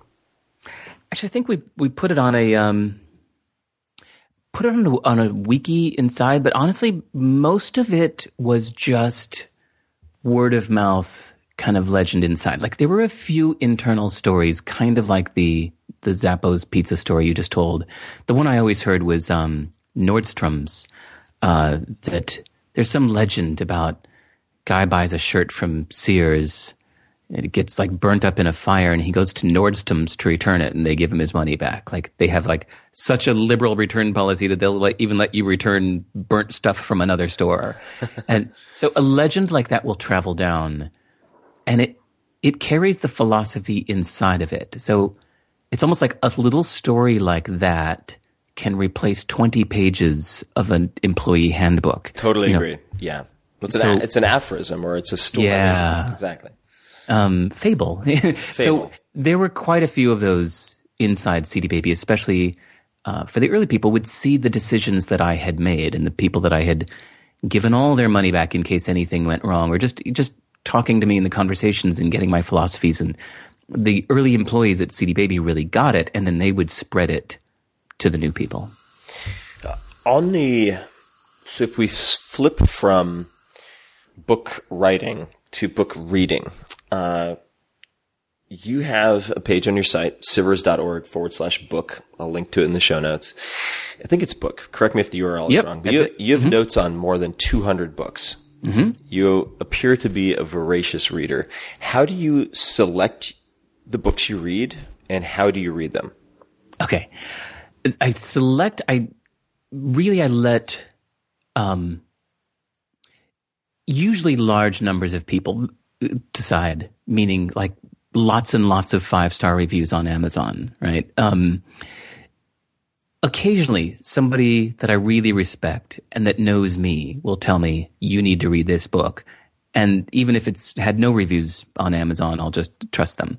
But for the most part, I tend to go for things that I've seen lots of rave reviews. Then I browse through the description on Amazon. Then I look at the review, actually read the reviews people have said, and it really sounds like something, okay, this sounds worth my time. Cause I don't read fast and I don't, I don't try to read fast. I like to sit and ponder as I'm reading. So when I'm committing to a book, yeah, that's, that's 20 or 30 hours often.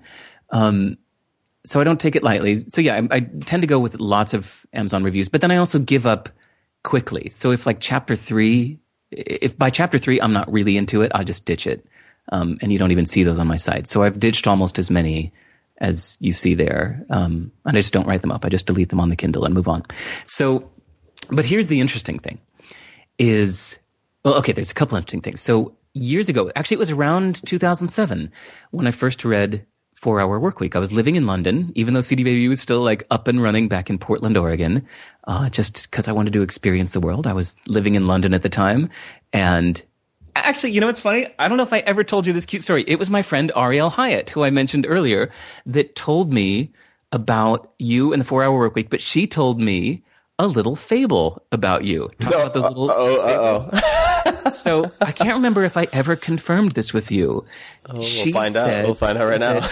I think at the time she was going to some kind of like mastermind seminar by one of those like how to be a millionaire kind of guys. And apparently, uh, you know, like five or six of those how to be a millionaire kind of guys held some big mastermind thing in Hawaii or something.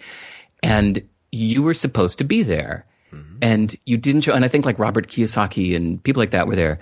And you were supposed to be there, but you didn't show up until the third day where you showed up like covered in mud because you had just on a whim decided to try sleeping in a tree or something like that. The, the legend goes.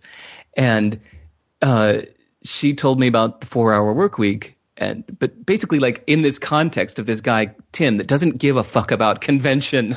And it totally sounds like your kind of guy that, uh, is doing the things the way that you do it because you don't give a fuck about convention either. And you should read his book. So that was like, yeah, I think it wasn't even available in England at the time. I had to go, actually, I think the first time I got four hour work week was some like illegal PDF download of it off of BitTorrent kind of thing. That's how it happens a lot. So that's that story, I believe, is true. So I remember this particular uh, this particular event in Hawaii around the time that the book came out, or maybe a year afterwards, within the year following publication. And I remember going to Hawaii and realizing that I wanted to explore Hawaii as opposed to sitting in the conference room.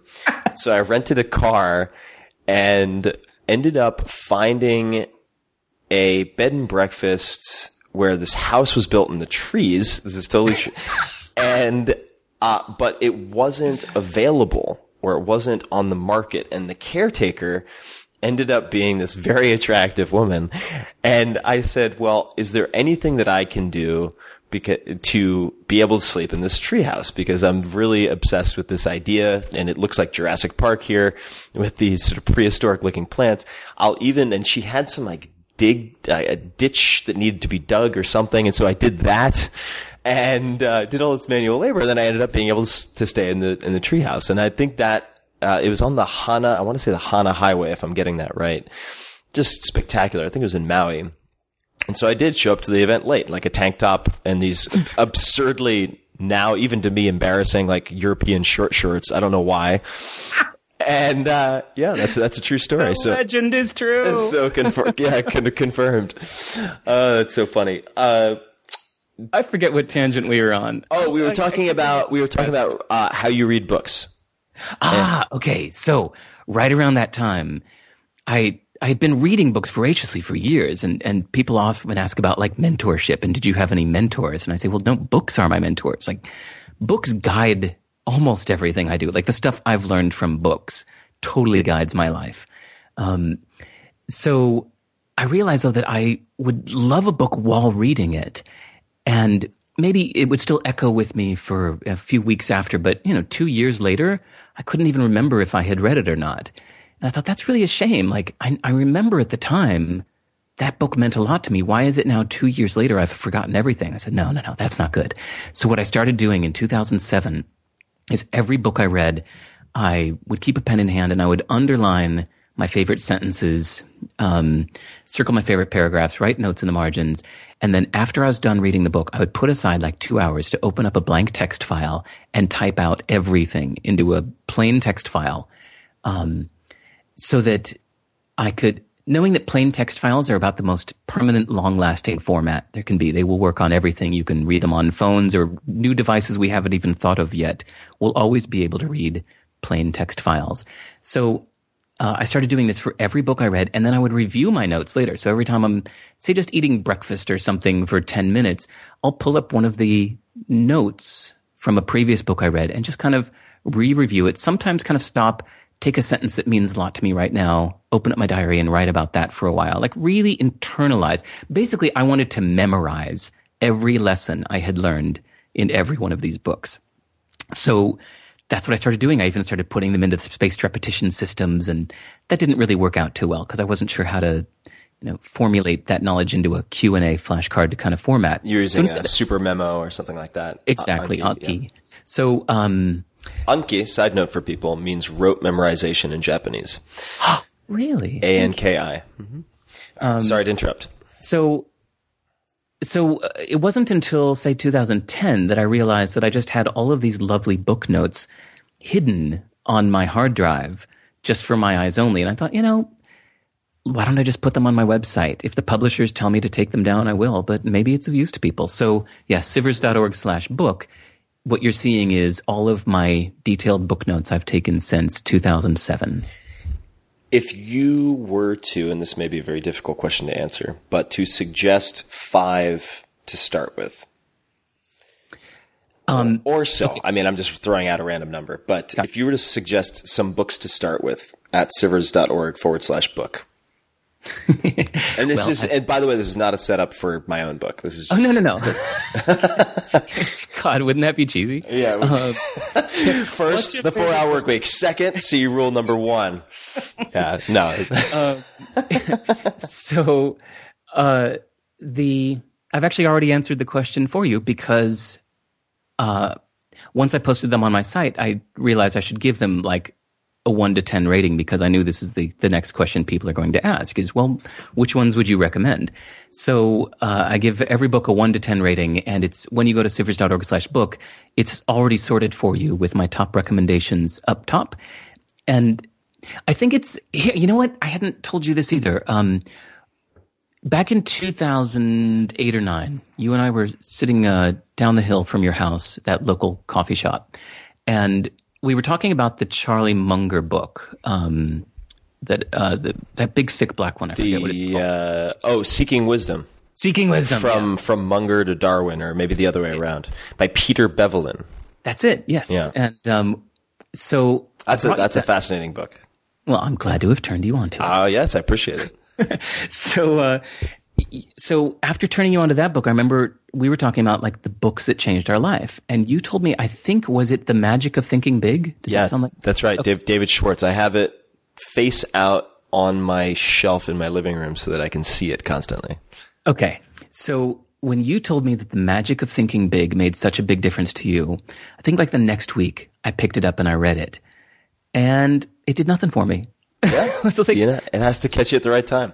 exactly and so that's why And it's also one of those books, just sorry, I'm getting defensive, but it's one of those books that I read in around 2000, maybe a year or two after college when I was in a shitty, you know, 100 plus hour a week job where I'm sleeping under my desk and sitting in the fire exit because that's the only place they can, they can fit me. But yeah, it has to find you at the right place, at the right time. Exactly. And so there have been people that I tell about how uh, Tony Robbins' Awaken the Giant Within totally changed my life. And I give it to friends and they go like, nah, no, no, it did nothing for me. So it, you're right. It does matter when you read a book. Um, even I noticed on a specific subject, I read and loved Stumbling on Happiness. Loved that book. And so I read like two or three more books on the subject of the study of happiness. And by the time I got to the third one, um, I forget what it's called right now. Maybe Happiness Project or something like that. Whatever the third one I read was, I remember flipping through the book quickly, like, yeah, yeah, yeah, yeah, yeah. I know, I know, I know, I got it. And so I gave it a really bad rating on my website. And somebody emailed me later going, hey, that book changed my life. I can't believe you get it, gave it a two out of 10 rating. And I looked again at my notes and I thought, you know, it's actually probably a really good book. I just read it at the wrong time because I had just read two other books on that subject. And so, or, yeah, exactly. Just in a different order, it might have been a 10. exactly, if I would have read that one before Stumbling on Happiness, which I gave a 10 to, you know, then I would have given that one a 10 and Stumbling on Happiness might have been like, yeah, yeah, yeah, I know this stuff already. Stumbling on Happiness is a is a is a great book. I, Mm-hmm. I think that it's for those people who are familiar with the term that I use in the Four Hour Work Week, the deferred life plan. So, uh, in other words, sort of uh, saving and working in order to retire at some point in the future, maybe 10, 20 years down the road, 30 perhaps, to redeem all of that toil for some reward, like sailing around the world in a sailboat, uh, s- stumbling. I always forget, is it stumbling on or upon happiness? On- Stumbling on Happiness. Stumbling on happiness by Daniel Gilbert. Is that right? yeah. uh, is a great reality check for that type of, I think, extremely risky, prone to failure, uh, deferred life planning. Yeah. so I, I got to tell you, so we haven't really talked about this yet, but this is so up your alley or your listeners' alley or for people who are into books will appreciate this. So a lot of my friends, actually, I don't think any of my friends are as into reading as I am. Okay, a couple are, but most aren't. And so whenever I tell them about some amazing book I've read, they, the, the gist I get from my friends is like, well, just tell me what to do. Right. So, like, give me my- the my- index card. Yeah. Yeah, like they don't want to read the book. And and so my friend Jeff is a smart guy. I mean, he's he's a lawyer, he's smart, but he just looks at me with these tired eyes and he just says like, "I'm not going to read the book, dude. like just you can stop pushing it on me. It's just never going to happen." He said, "Just tell me what to do." He said, "I trust you. I like you. You know me. So tell me what to do." And I realized that if you trust the source, you don't need the arguments. That so so much of a book is arguing its point, but often you don't need the argument. If you trust the source, you can just get the point. So after reading, you know, taking detailed notes on 220 books on my site, I realized that distilling wisdom into directives is so valuable, but it's so rarely done. In fact, the only time I can think of that it was done was uh, Michael Pollan with his three books in a row about food, each one getting shorter and shorter. Um, I think the the first one was uh, was it like Omnivore's Dilemma, Omnivore's Dilemma. Yeah, yeah. which was big. So I know that you're the Big. kind of guy that would. It's a great book, but also, I mean, there are like 70 pages on the on corn production in the U.S. and most people just drop out. Uh, even I, even I was like, God, my eyes are glazing over here. But I, I know there's some good stuff coming, so I'll I'll slog through it. But yes, a very great book, but a very big book. And then he did one a year later that basically took the best of the stuff from Omnivore's Dilemma and made it into a shorter, kind of more uh, pop market, two to three hundred page book, I believe. I forget the name of that one. Might have been in, in defense of food, maybe. That sounds right. Yes, thank you. Um, so even that one, I remember somebody telling me I should read it, and me looking at it, going like, "Oh, I don't know if I really want to read 300 pages about food. Um, but then a year later, he put out a teeny tiny little book called Food Rules. I think that's what it's called, and it's like you basically can read the whole thing while just standing in the bookstore. It's he took the energy and the effort to compress everything he's learned into very succinct directives. Uh, and that's what it's, you know, sentences that tell you what to do. Do this, do that, or don't do that. Uh, if, if your grandmother wouldn't recognize it as food, don't eat it. Uh, and his tagline for that book, the popular phrase was, eat food, uh, mostly plants, not too much. right. And I so admired that. I got inspired by the effort it takes to distill the blah, blah, blah, blah, blah down into the specific sentences for the people that just aren't going to read that 900 page book, right? Like probably all of that same information is in the 900 page book, but we just have to realistically admit that most people will never read the 900 page book. So as I'm reading these 300 page books, 220 of them, very often there will be some like brilliant, amazing, important point on like page 290. And I feel a little sad that almost nobody's going to read that. Like, I wish that these little tiny points were extracted, like without all of this surrounding argument. So, especially, okay, I'll admit this was also sparked by the idea of uh, when I had a kid, and I thought, like, I might not be alive when he's my age, or even when he's 19. I might die before he gets older. How could I compress everything I've learned that I think he should know into a real succinct format that he will definitely read? And then, I, of course, then I thought, and, and you know, other people will read too. So I got onto this idea of the Do This project, which is um, instead of talking around a subject, just giving directives, saying, do this, do that, don't do this, don't do that. Which is kind of funny because it feels very presumptuous, right? Like, who am I to tell others what to do? But then I think, well, who am I not to, right? It's useful. So get over myself. Kind of like you asked about like, you know, me on stage when I was 18, what was the biggest lesson learned? Like, this isn't about me. People aren't here about me. They're, they're here for their own gain. Even, you know, that, oh, you asked about my advice to TED speakers. That's my main advice to TED speakers. It's like, people aren't here to see you and your life story. People come to TED or watch TED videos to learn something. So just speak only about what is surprising and skip everything else. Um, What, But anyway- if people could talk, if people could start with one of your talks, I know I'm interrupting for a second, but which, which, which talk would you suggest as a starter? My favorite one is the one I think on the TED site. It is called "Weird or Just Different." Mm-hmm. I, I call it the Japanese addressing system. That's my And I actually know what that means. Yeah. yeah. It's well, it can be so confusing, but yeah. And and, until somebody explains it to you, and then you realize, like, oh, it's just a different way of thinking. And, and here, I'll just give you a little teaser. The, the, the, the talk is only three minutes long. So you go to TED.com and search for Derek Sivers, and it's called Weird or Just Different. But the little teaser is, is it blew my mind when I found out that in Japan, they don't, the reason the streets don't have names is because they think of the streets as the empty, unnamed spaces because the blocks are the things that have names. The blocks are the piece of land with houses on them. That's what's important.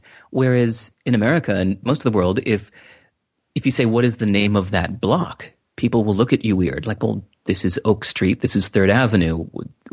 What do you mean? And they said, well, what is that block called? He said, that, that doesn't have a name. We don't name our blocks. We name our streets. The blocks are just the, the unnamed spaces in between named streets. So in Japan, it's the opposite.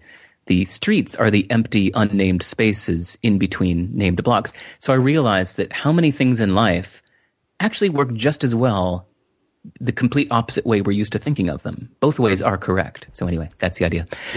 Um, uh, but but the dire- Yep. we were talking about directives, Yes. and the, the advice you give TED speakers is just how I took us off track. Yeah, that's right. the- so go ahead. No, no, no. I was going to ask, and I'm not trying to cut this short. I'm just so I don't forget to ask. Where can people find the directives? Only in this podcast. no, it's true. I haven't done anything with it publicly. I at first I thought I was going to make this into a big keynote speech I was doing at a conference, uh, the World Domination Summit conference in Portland. I spent four months of full time work from like 7 a.m. to midnight for four, you know, seven days a week for four months in a row, just rereading all 220 book notes, extracting uh, or trying to turn all of this advice or this knowledge, this wisdom, trying to turn it into directives. Because a lot of it uh, almost never is in the directive format already.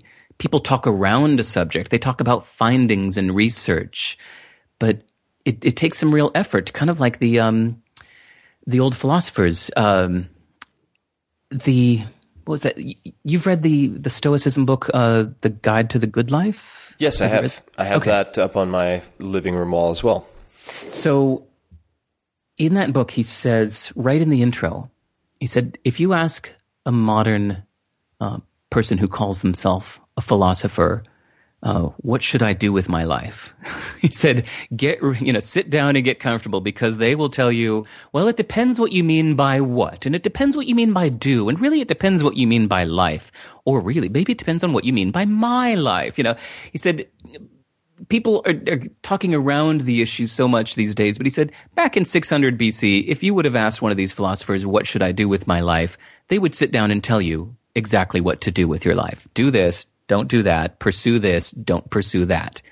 Uh, so I was really inspired by that intro too. So the idea was now how can I go back through all of these amazing books I've read and compress all of this wisdom into specific directives. So it took me four months of work to come up with the following like 18 sentences. Do you want to hear them? I do want to hear them. I'm excited. I'm super excited about this. So this was going to be a 35 minute long keynote speech, and it turned out to be a horrible 35 minute long talk, but it's entertaining for about three minutes. So here's, here's the three minute version. Okay. First, I had fun categorizing them. Uh, so this is the category called how to be useful to others. Ready? I'm ready. Number one, get famous. Do everything in public and for the public. The more people you reach, the more useful you are. The opposite is hiding, which is of no use to anyone. How to be useful to others. Number two, get rich. Money is neutral proof that you're adding value to people's lives. So by getting rich, you're being useful as a side effect. Once rich, spend the money in ways that are even more useful to others. Then getting rich is double useful. How to be useful to others. Share strong opinions. Strong opinions are very useful to others. Those who are undecided or ambivalent can just adopt your stance. But those who disagree can solidify their stance by arguing against yours.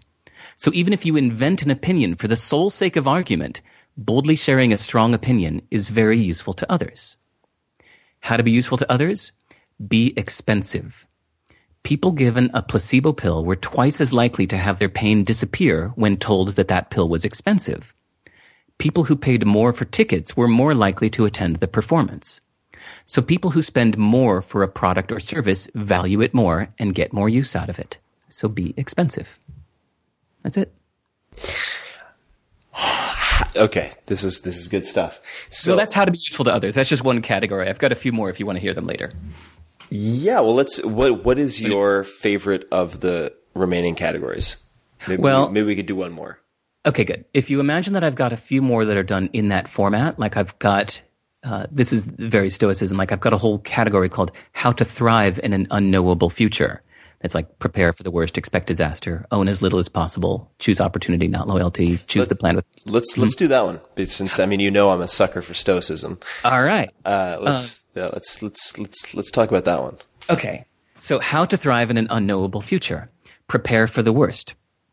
Since you have no idea what the future may bring, be open to the best and the worst. But the best case scenario doesn't need your preparation or your attention. So mentally and financially, just prepare for the worst case instead. And like insurance, don't obsess on it. Just prepare and then carry on appreciating the good times. How to thrive in an unknowable future. Expect disaster. If you ever watched uh, a VH1 Behind the Music, you know that like every single success story had that moment where the narrator would come in and say, and then things took a turn for the worse. right. So fully expect that disaster to come to you at any time. You have to completely assume that it is going to happen and make your plans accordingly. Not just money, but health and family and freedom. You have to expect it to all disappear. Besides, you appreciate things more when you know this may be your last time seeing them. Um, how to thrive in an unknowable future? Own as little as possible. Depend on even less. The less you own, the less you're affected by disaster. How to thrive in an unknowable future is choose opportunity, not loyalty. Have no loyalty to location, corporation, or your last public statements. be an absolute opportunist, doing whatever is best for the future in the current situation, unbound by the past. Have loyalty for only your most important human relationships. How to thrive in an unknowable future? Choose the plan with the most options. The best plan is the one that lets you change your plans. For example, renting a house is actually buying the option to move at any time without losing money in a changing market. And lastly, how to thrive in an unknowable future? Avoid planning. For maximum options, don't plan at all. Since you have no idea how the situation or your mood may change in the future, wait until the last moment to make each decision. Which which of these have you most concretely implemented in your own life from this Ooh. from this category? Oh God, um, I really internalize this category. It's the whole way I see the world. Like if you look inside my head, you'd think I was a little nuts and just that I, I'm just always expecting everything to disappear, even as I'm like, I step outside. I'm living in New Zealand now, and I step outside. It's just gorgeous, surrounded by nature's blue skies, and I, I just inhale and I think like, yep, this is all going to disappear. you know, this is all going to go to shit. Pollution's going to wreck this all.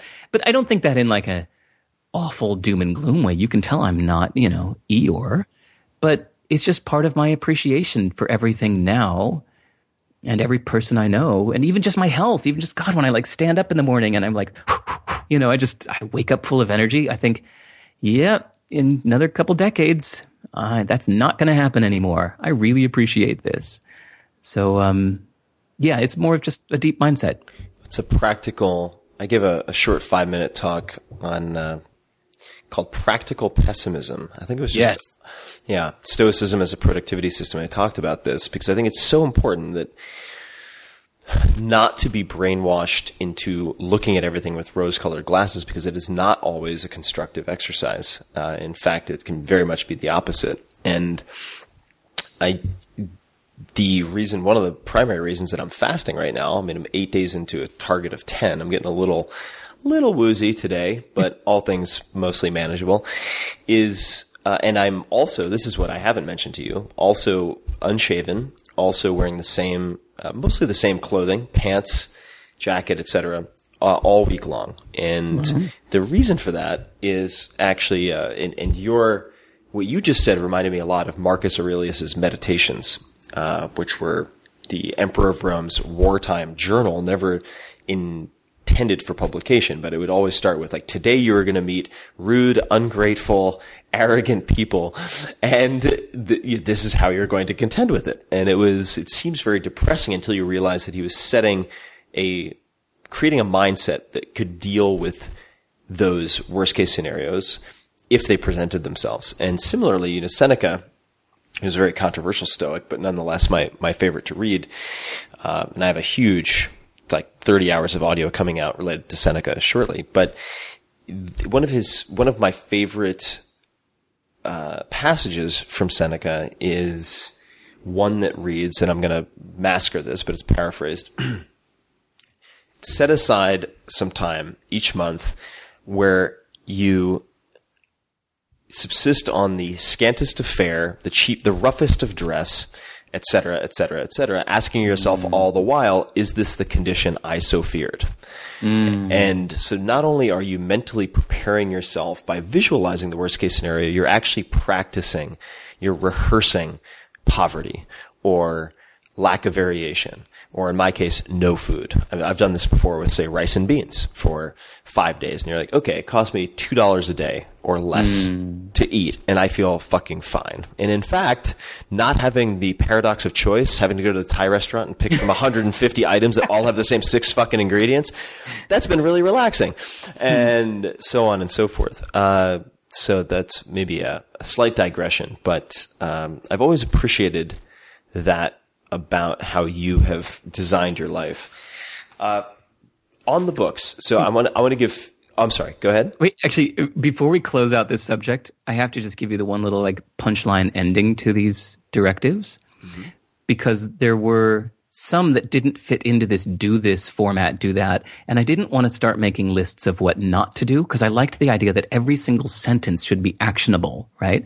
And so don't do this, don't do that didn't feel actionable enough to me. So I had fun, kind of like, you know, our mutual hero, Charlie Munger, mm-hmm. had a speech once that I think he gave at USC about like how to be a failure. and it was like, so I made a category that was called how to stop being rich and happy. So this is like after you're rich and happy, how to stop being rich and happy. And I thought you'd appreciate this first one. Prioritize lifestyle design. you've, you've made it. So it's all about you now. Make your dreams come true. Shape your surroundings to please your every desire. Make your immediate gratification the most important thing. Uh, how to stop being rich and happy. Chase that comparison moment. You have the old thing. You want the new thing. Yes, do it. Be happy for a week. Ignore the fact that happiness comes only from the moment of comparison between the old and new. Once you've had your new thing for a week and it becomes your new normal, then just go seek happiness from another new thing.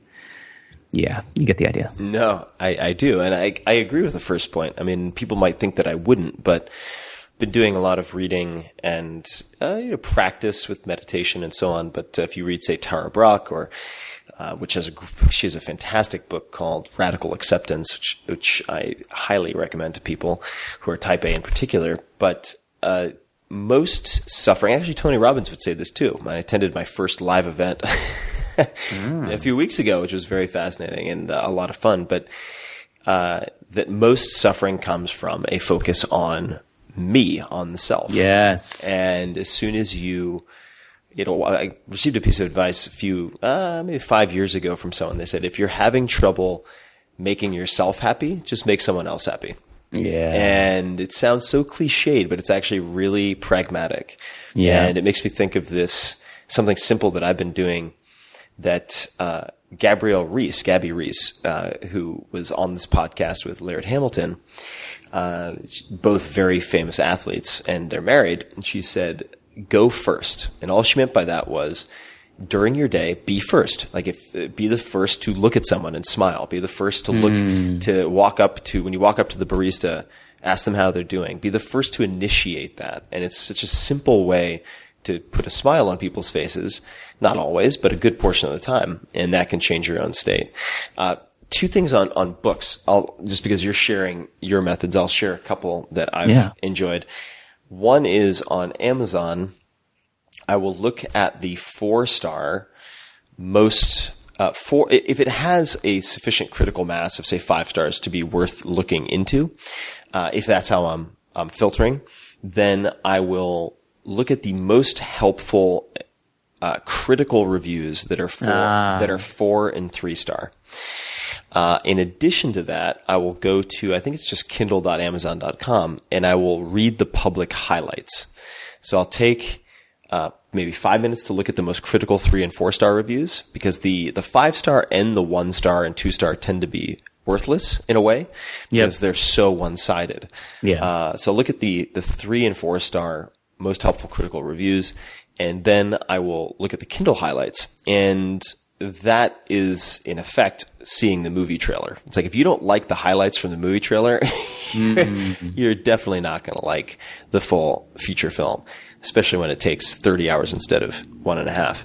Yeah. And, uh, the reason I started using a Kindle was specifically so that I could export my notes Yes. as text files yeah.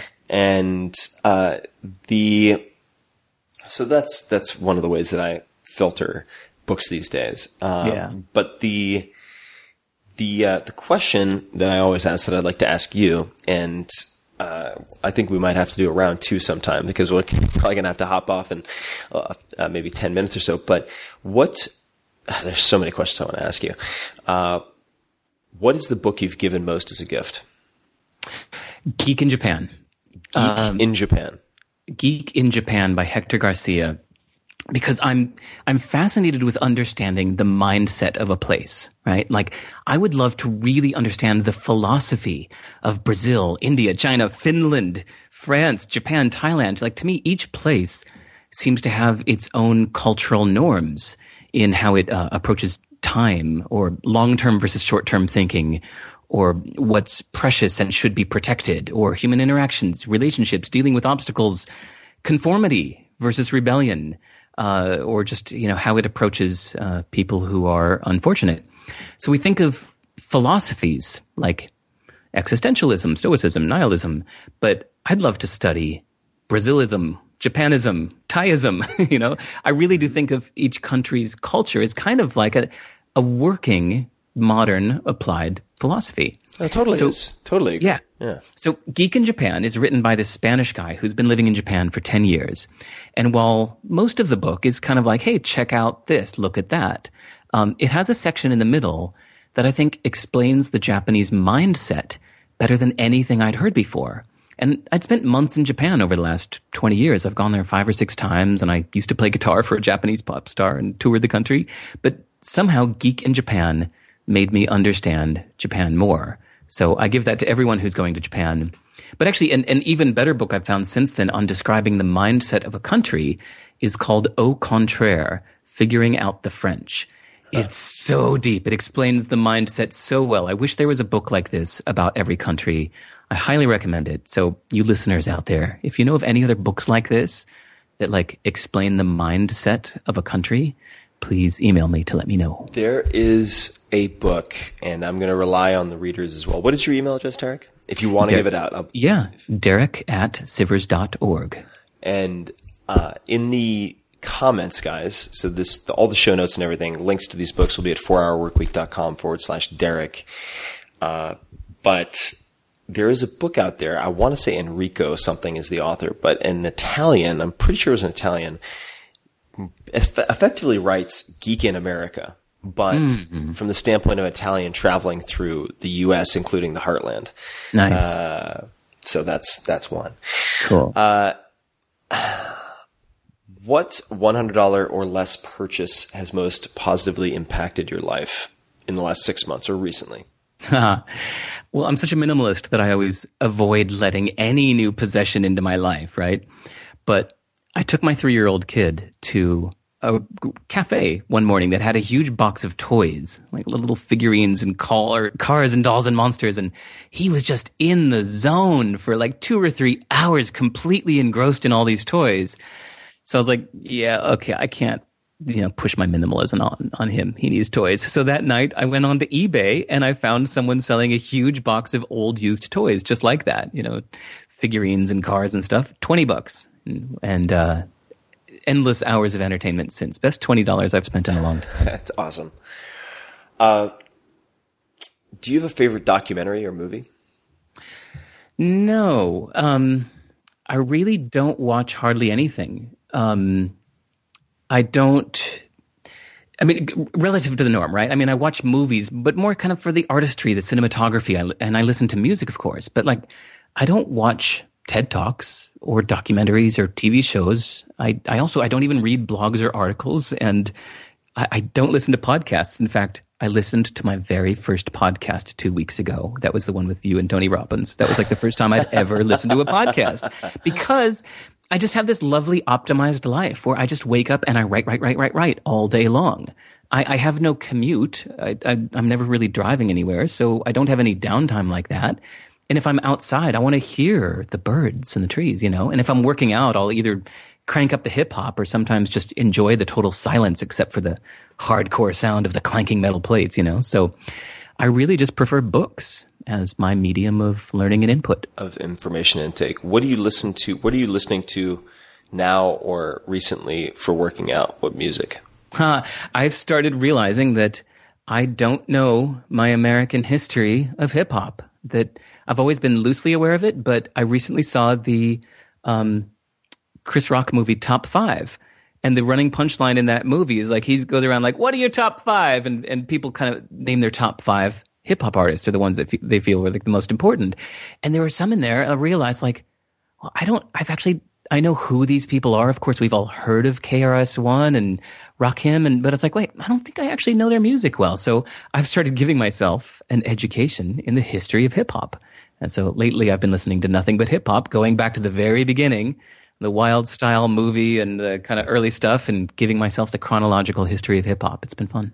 Any favorites so far? I would say Eric B and Rakim are way up at the top for me. Yes. Especially once I understood the context. When you hear the before and after, like right now, you can take Rakim, for example. Uh, I mean, sorry, you can take him for granted the way that now, if you listen to Jimi Hendrix, you can take what he was doing for granted because people have expanded on that. But if you think of like where what people were doing with guitars before Jimi Hendrix and after, it was just you know mind blowing. And so I think Rakim is like that for hip hop. That it's you listen to what was going on before him, and then he came along with just such a um, such a whole new approach that's changed everybody since.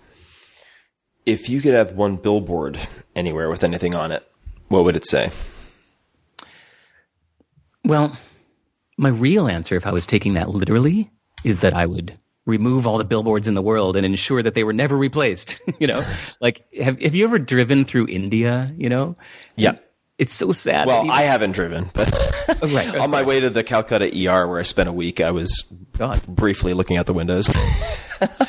you know, even in these small towns in Kerala, like there's almost no space that is left without advertising. So I really admire those places, like I think Vermont and uh, Sao Paulo, Brazil, that ban uh, billboards. But I know that that wasn't really what you were asking. So, so my better answer is, um, I think I would make a billboard that would say, "It won't make you happy," and I would place it outside any big shopping mall or car dealer.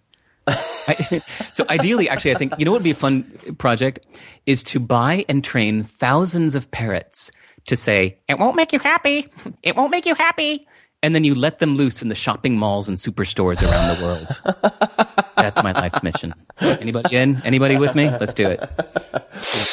Yeah, it won't make you happy. Uh, very stoic, very stoic. Uh, which does not mean you can't have joy in your life, but it's. I think stumbling on happiness is is a great one for people to peruse. Do you have notes on stumbling on happiness? On uh, yeah, that's on there. All right, great. So we will link to that. Okay, last, effectively last question. I'll give one or two more, and then I, th- I, think we might have to sometime soon talk about a round two if people are interested. So if you'd like to hear more with Derek, please let me know at T Ferriss on uh, the Twitter T F E R R I S S, and you can loop in at Sivers as well. What advice would you give your 30 year old self? And and place us, if you would, for where you were at 30 and what you were doing. Hmm. At 30, well, let's see. I had just I had just started CD Baby at 30, but I think uh, I think the the biggest advice I would give to my younger self, or more like knowledge learned, like, hey, younger self, you should know this now, is that women like sex. I didn't know that until I was 40. I think I didn't get that. I think through, you know, like teenage movies or whatever, we're kind of taught the opposite. That's like, you know, men always want sex and women don't. I don't know why the, the media portrays it like that, but later I found out that's not true. But I think the, the more interesting answer is that my advice to my 30 year old self would be, um, don't be a donkey. and what does that mean? Well, I meet a lot of 30 year olds that are trying to pursue many different directions at once, but not making progress in any, right? And then, or, or they get frustrated that the world wants them to pick one thing because they want to do them all. And I get a lot of this frustration, like, but I want to do this and that and this and that. Why do I have to choose? I don't know what to choose.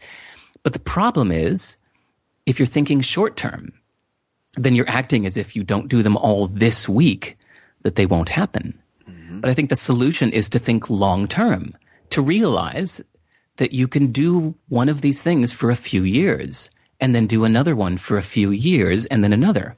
So what I mean about don't be a donkey is you've probably heard the fable about, I think it's Buridan's donkey, who it's a, a fable about a donkey that is standing halfway in between a pile of hay and a bucket of water.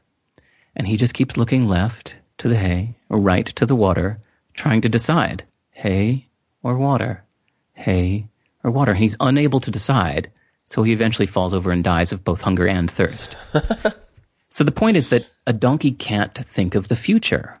If he did, he'd clearly realize that he could just go first drink the water and then go eat the hay. Mm-hmm. So my advice to my 30 year old self is don't be a donkey. That you can do everything you want to do. Mm. You just need foresight and patience.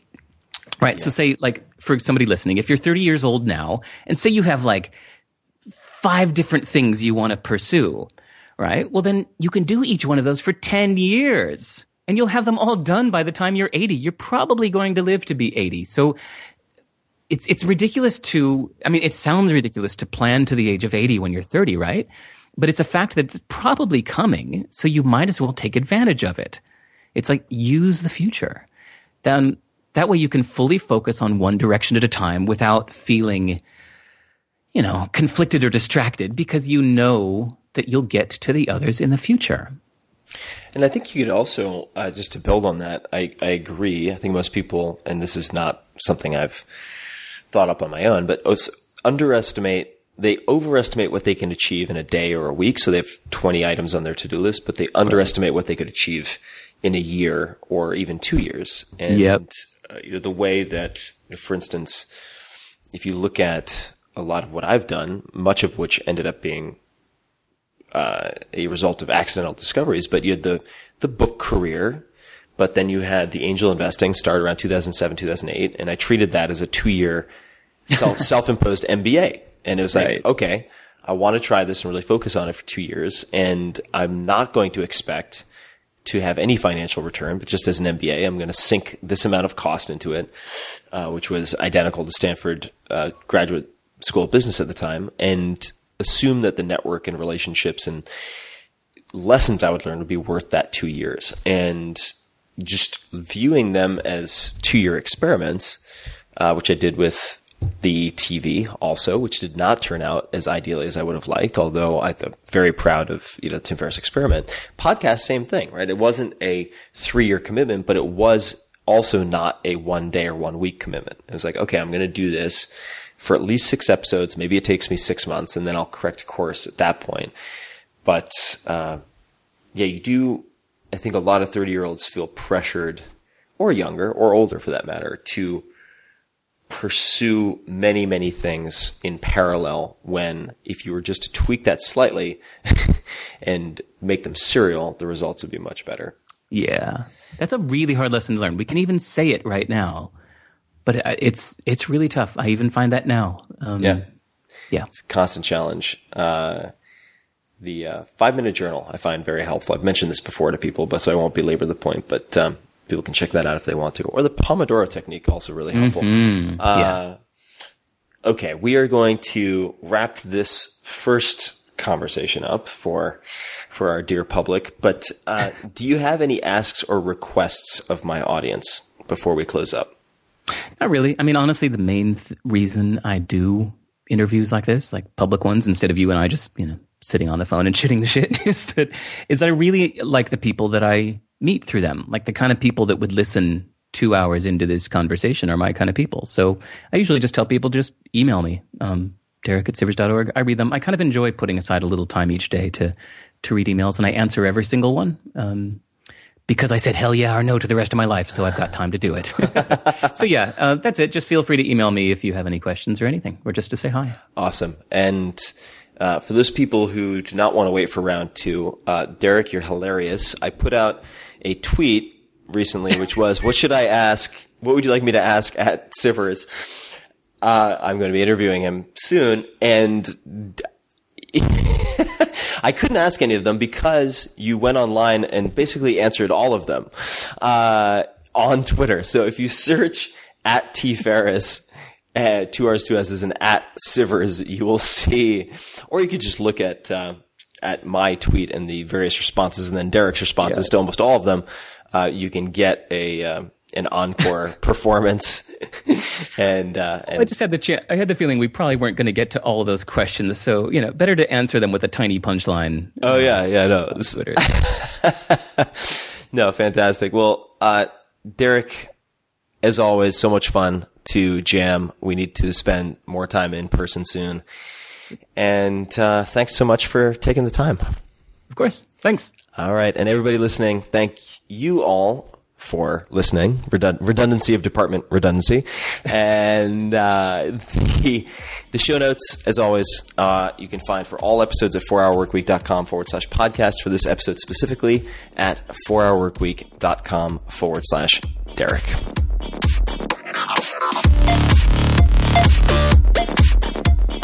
Hey guys, this is Tim again. Just a few more things before you take off. Number one, this is Five Bullet Friday. Do you want to get a short email from me? Would you enjoy getting a short email from me every Friday that provides a little morsel of fun before the weekend? And Five Bullet Friday is a very short email where I share the coolest things I've found or that I've been pondering over the week. That could include favorite new albums that I've discovered. It could include gizmos and gadgets and all sorts of weird shit that I've somehow dug up in the uh, the world of the esoteric as I do. It could include favorite articles that I've read and that I've shared with my close friends, for instance. And it's very short. It's just a little tiny bite of goodness before you head off for the weekend. So if you want to receive that, check it out. Just go to 4hourworkweek.com. That's 4hourworkweek.com, all spelled out, and just drop in your email, and you will get the very next one. And if you sign up, I hope you enjoy it.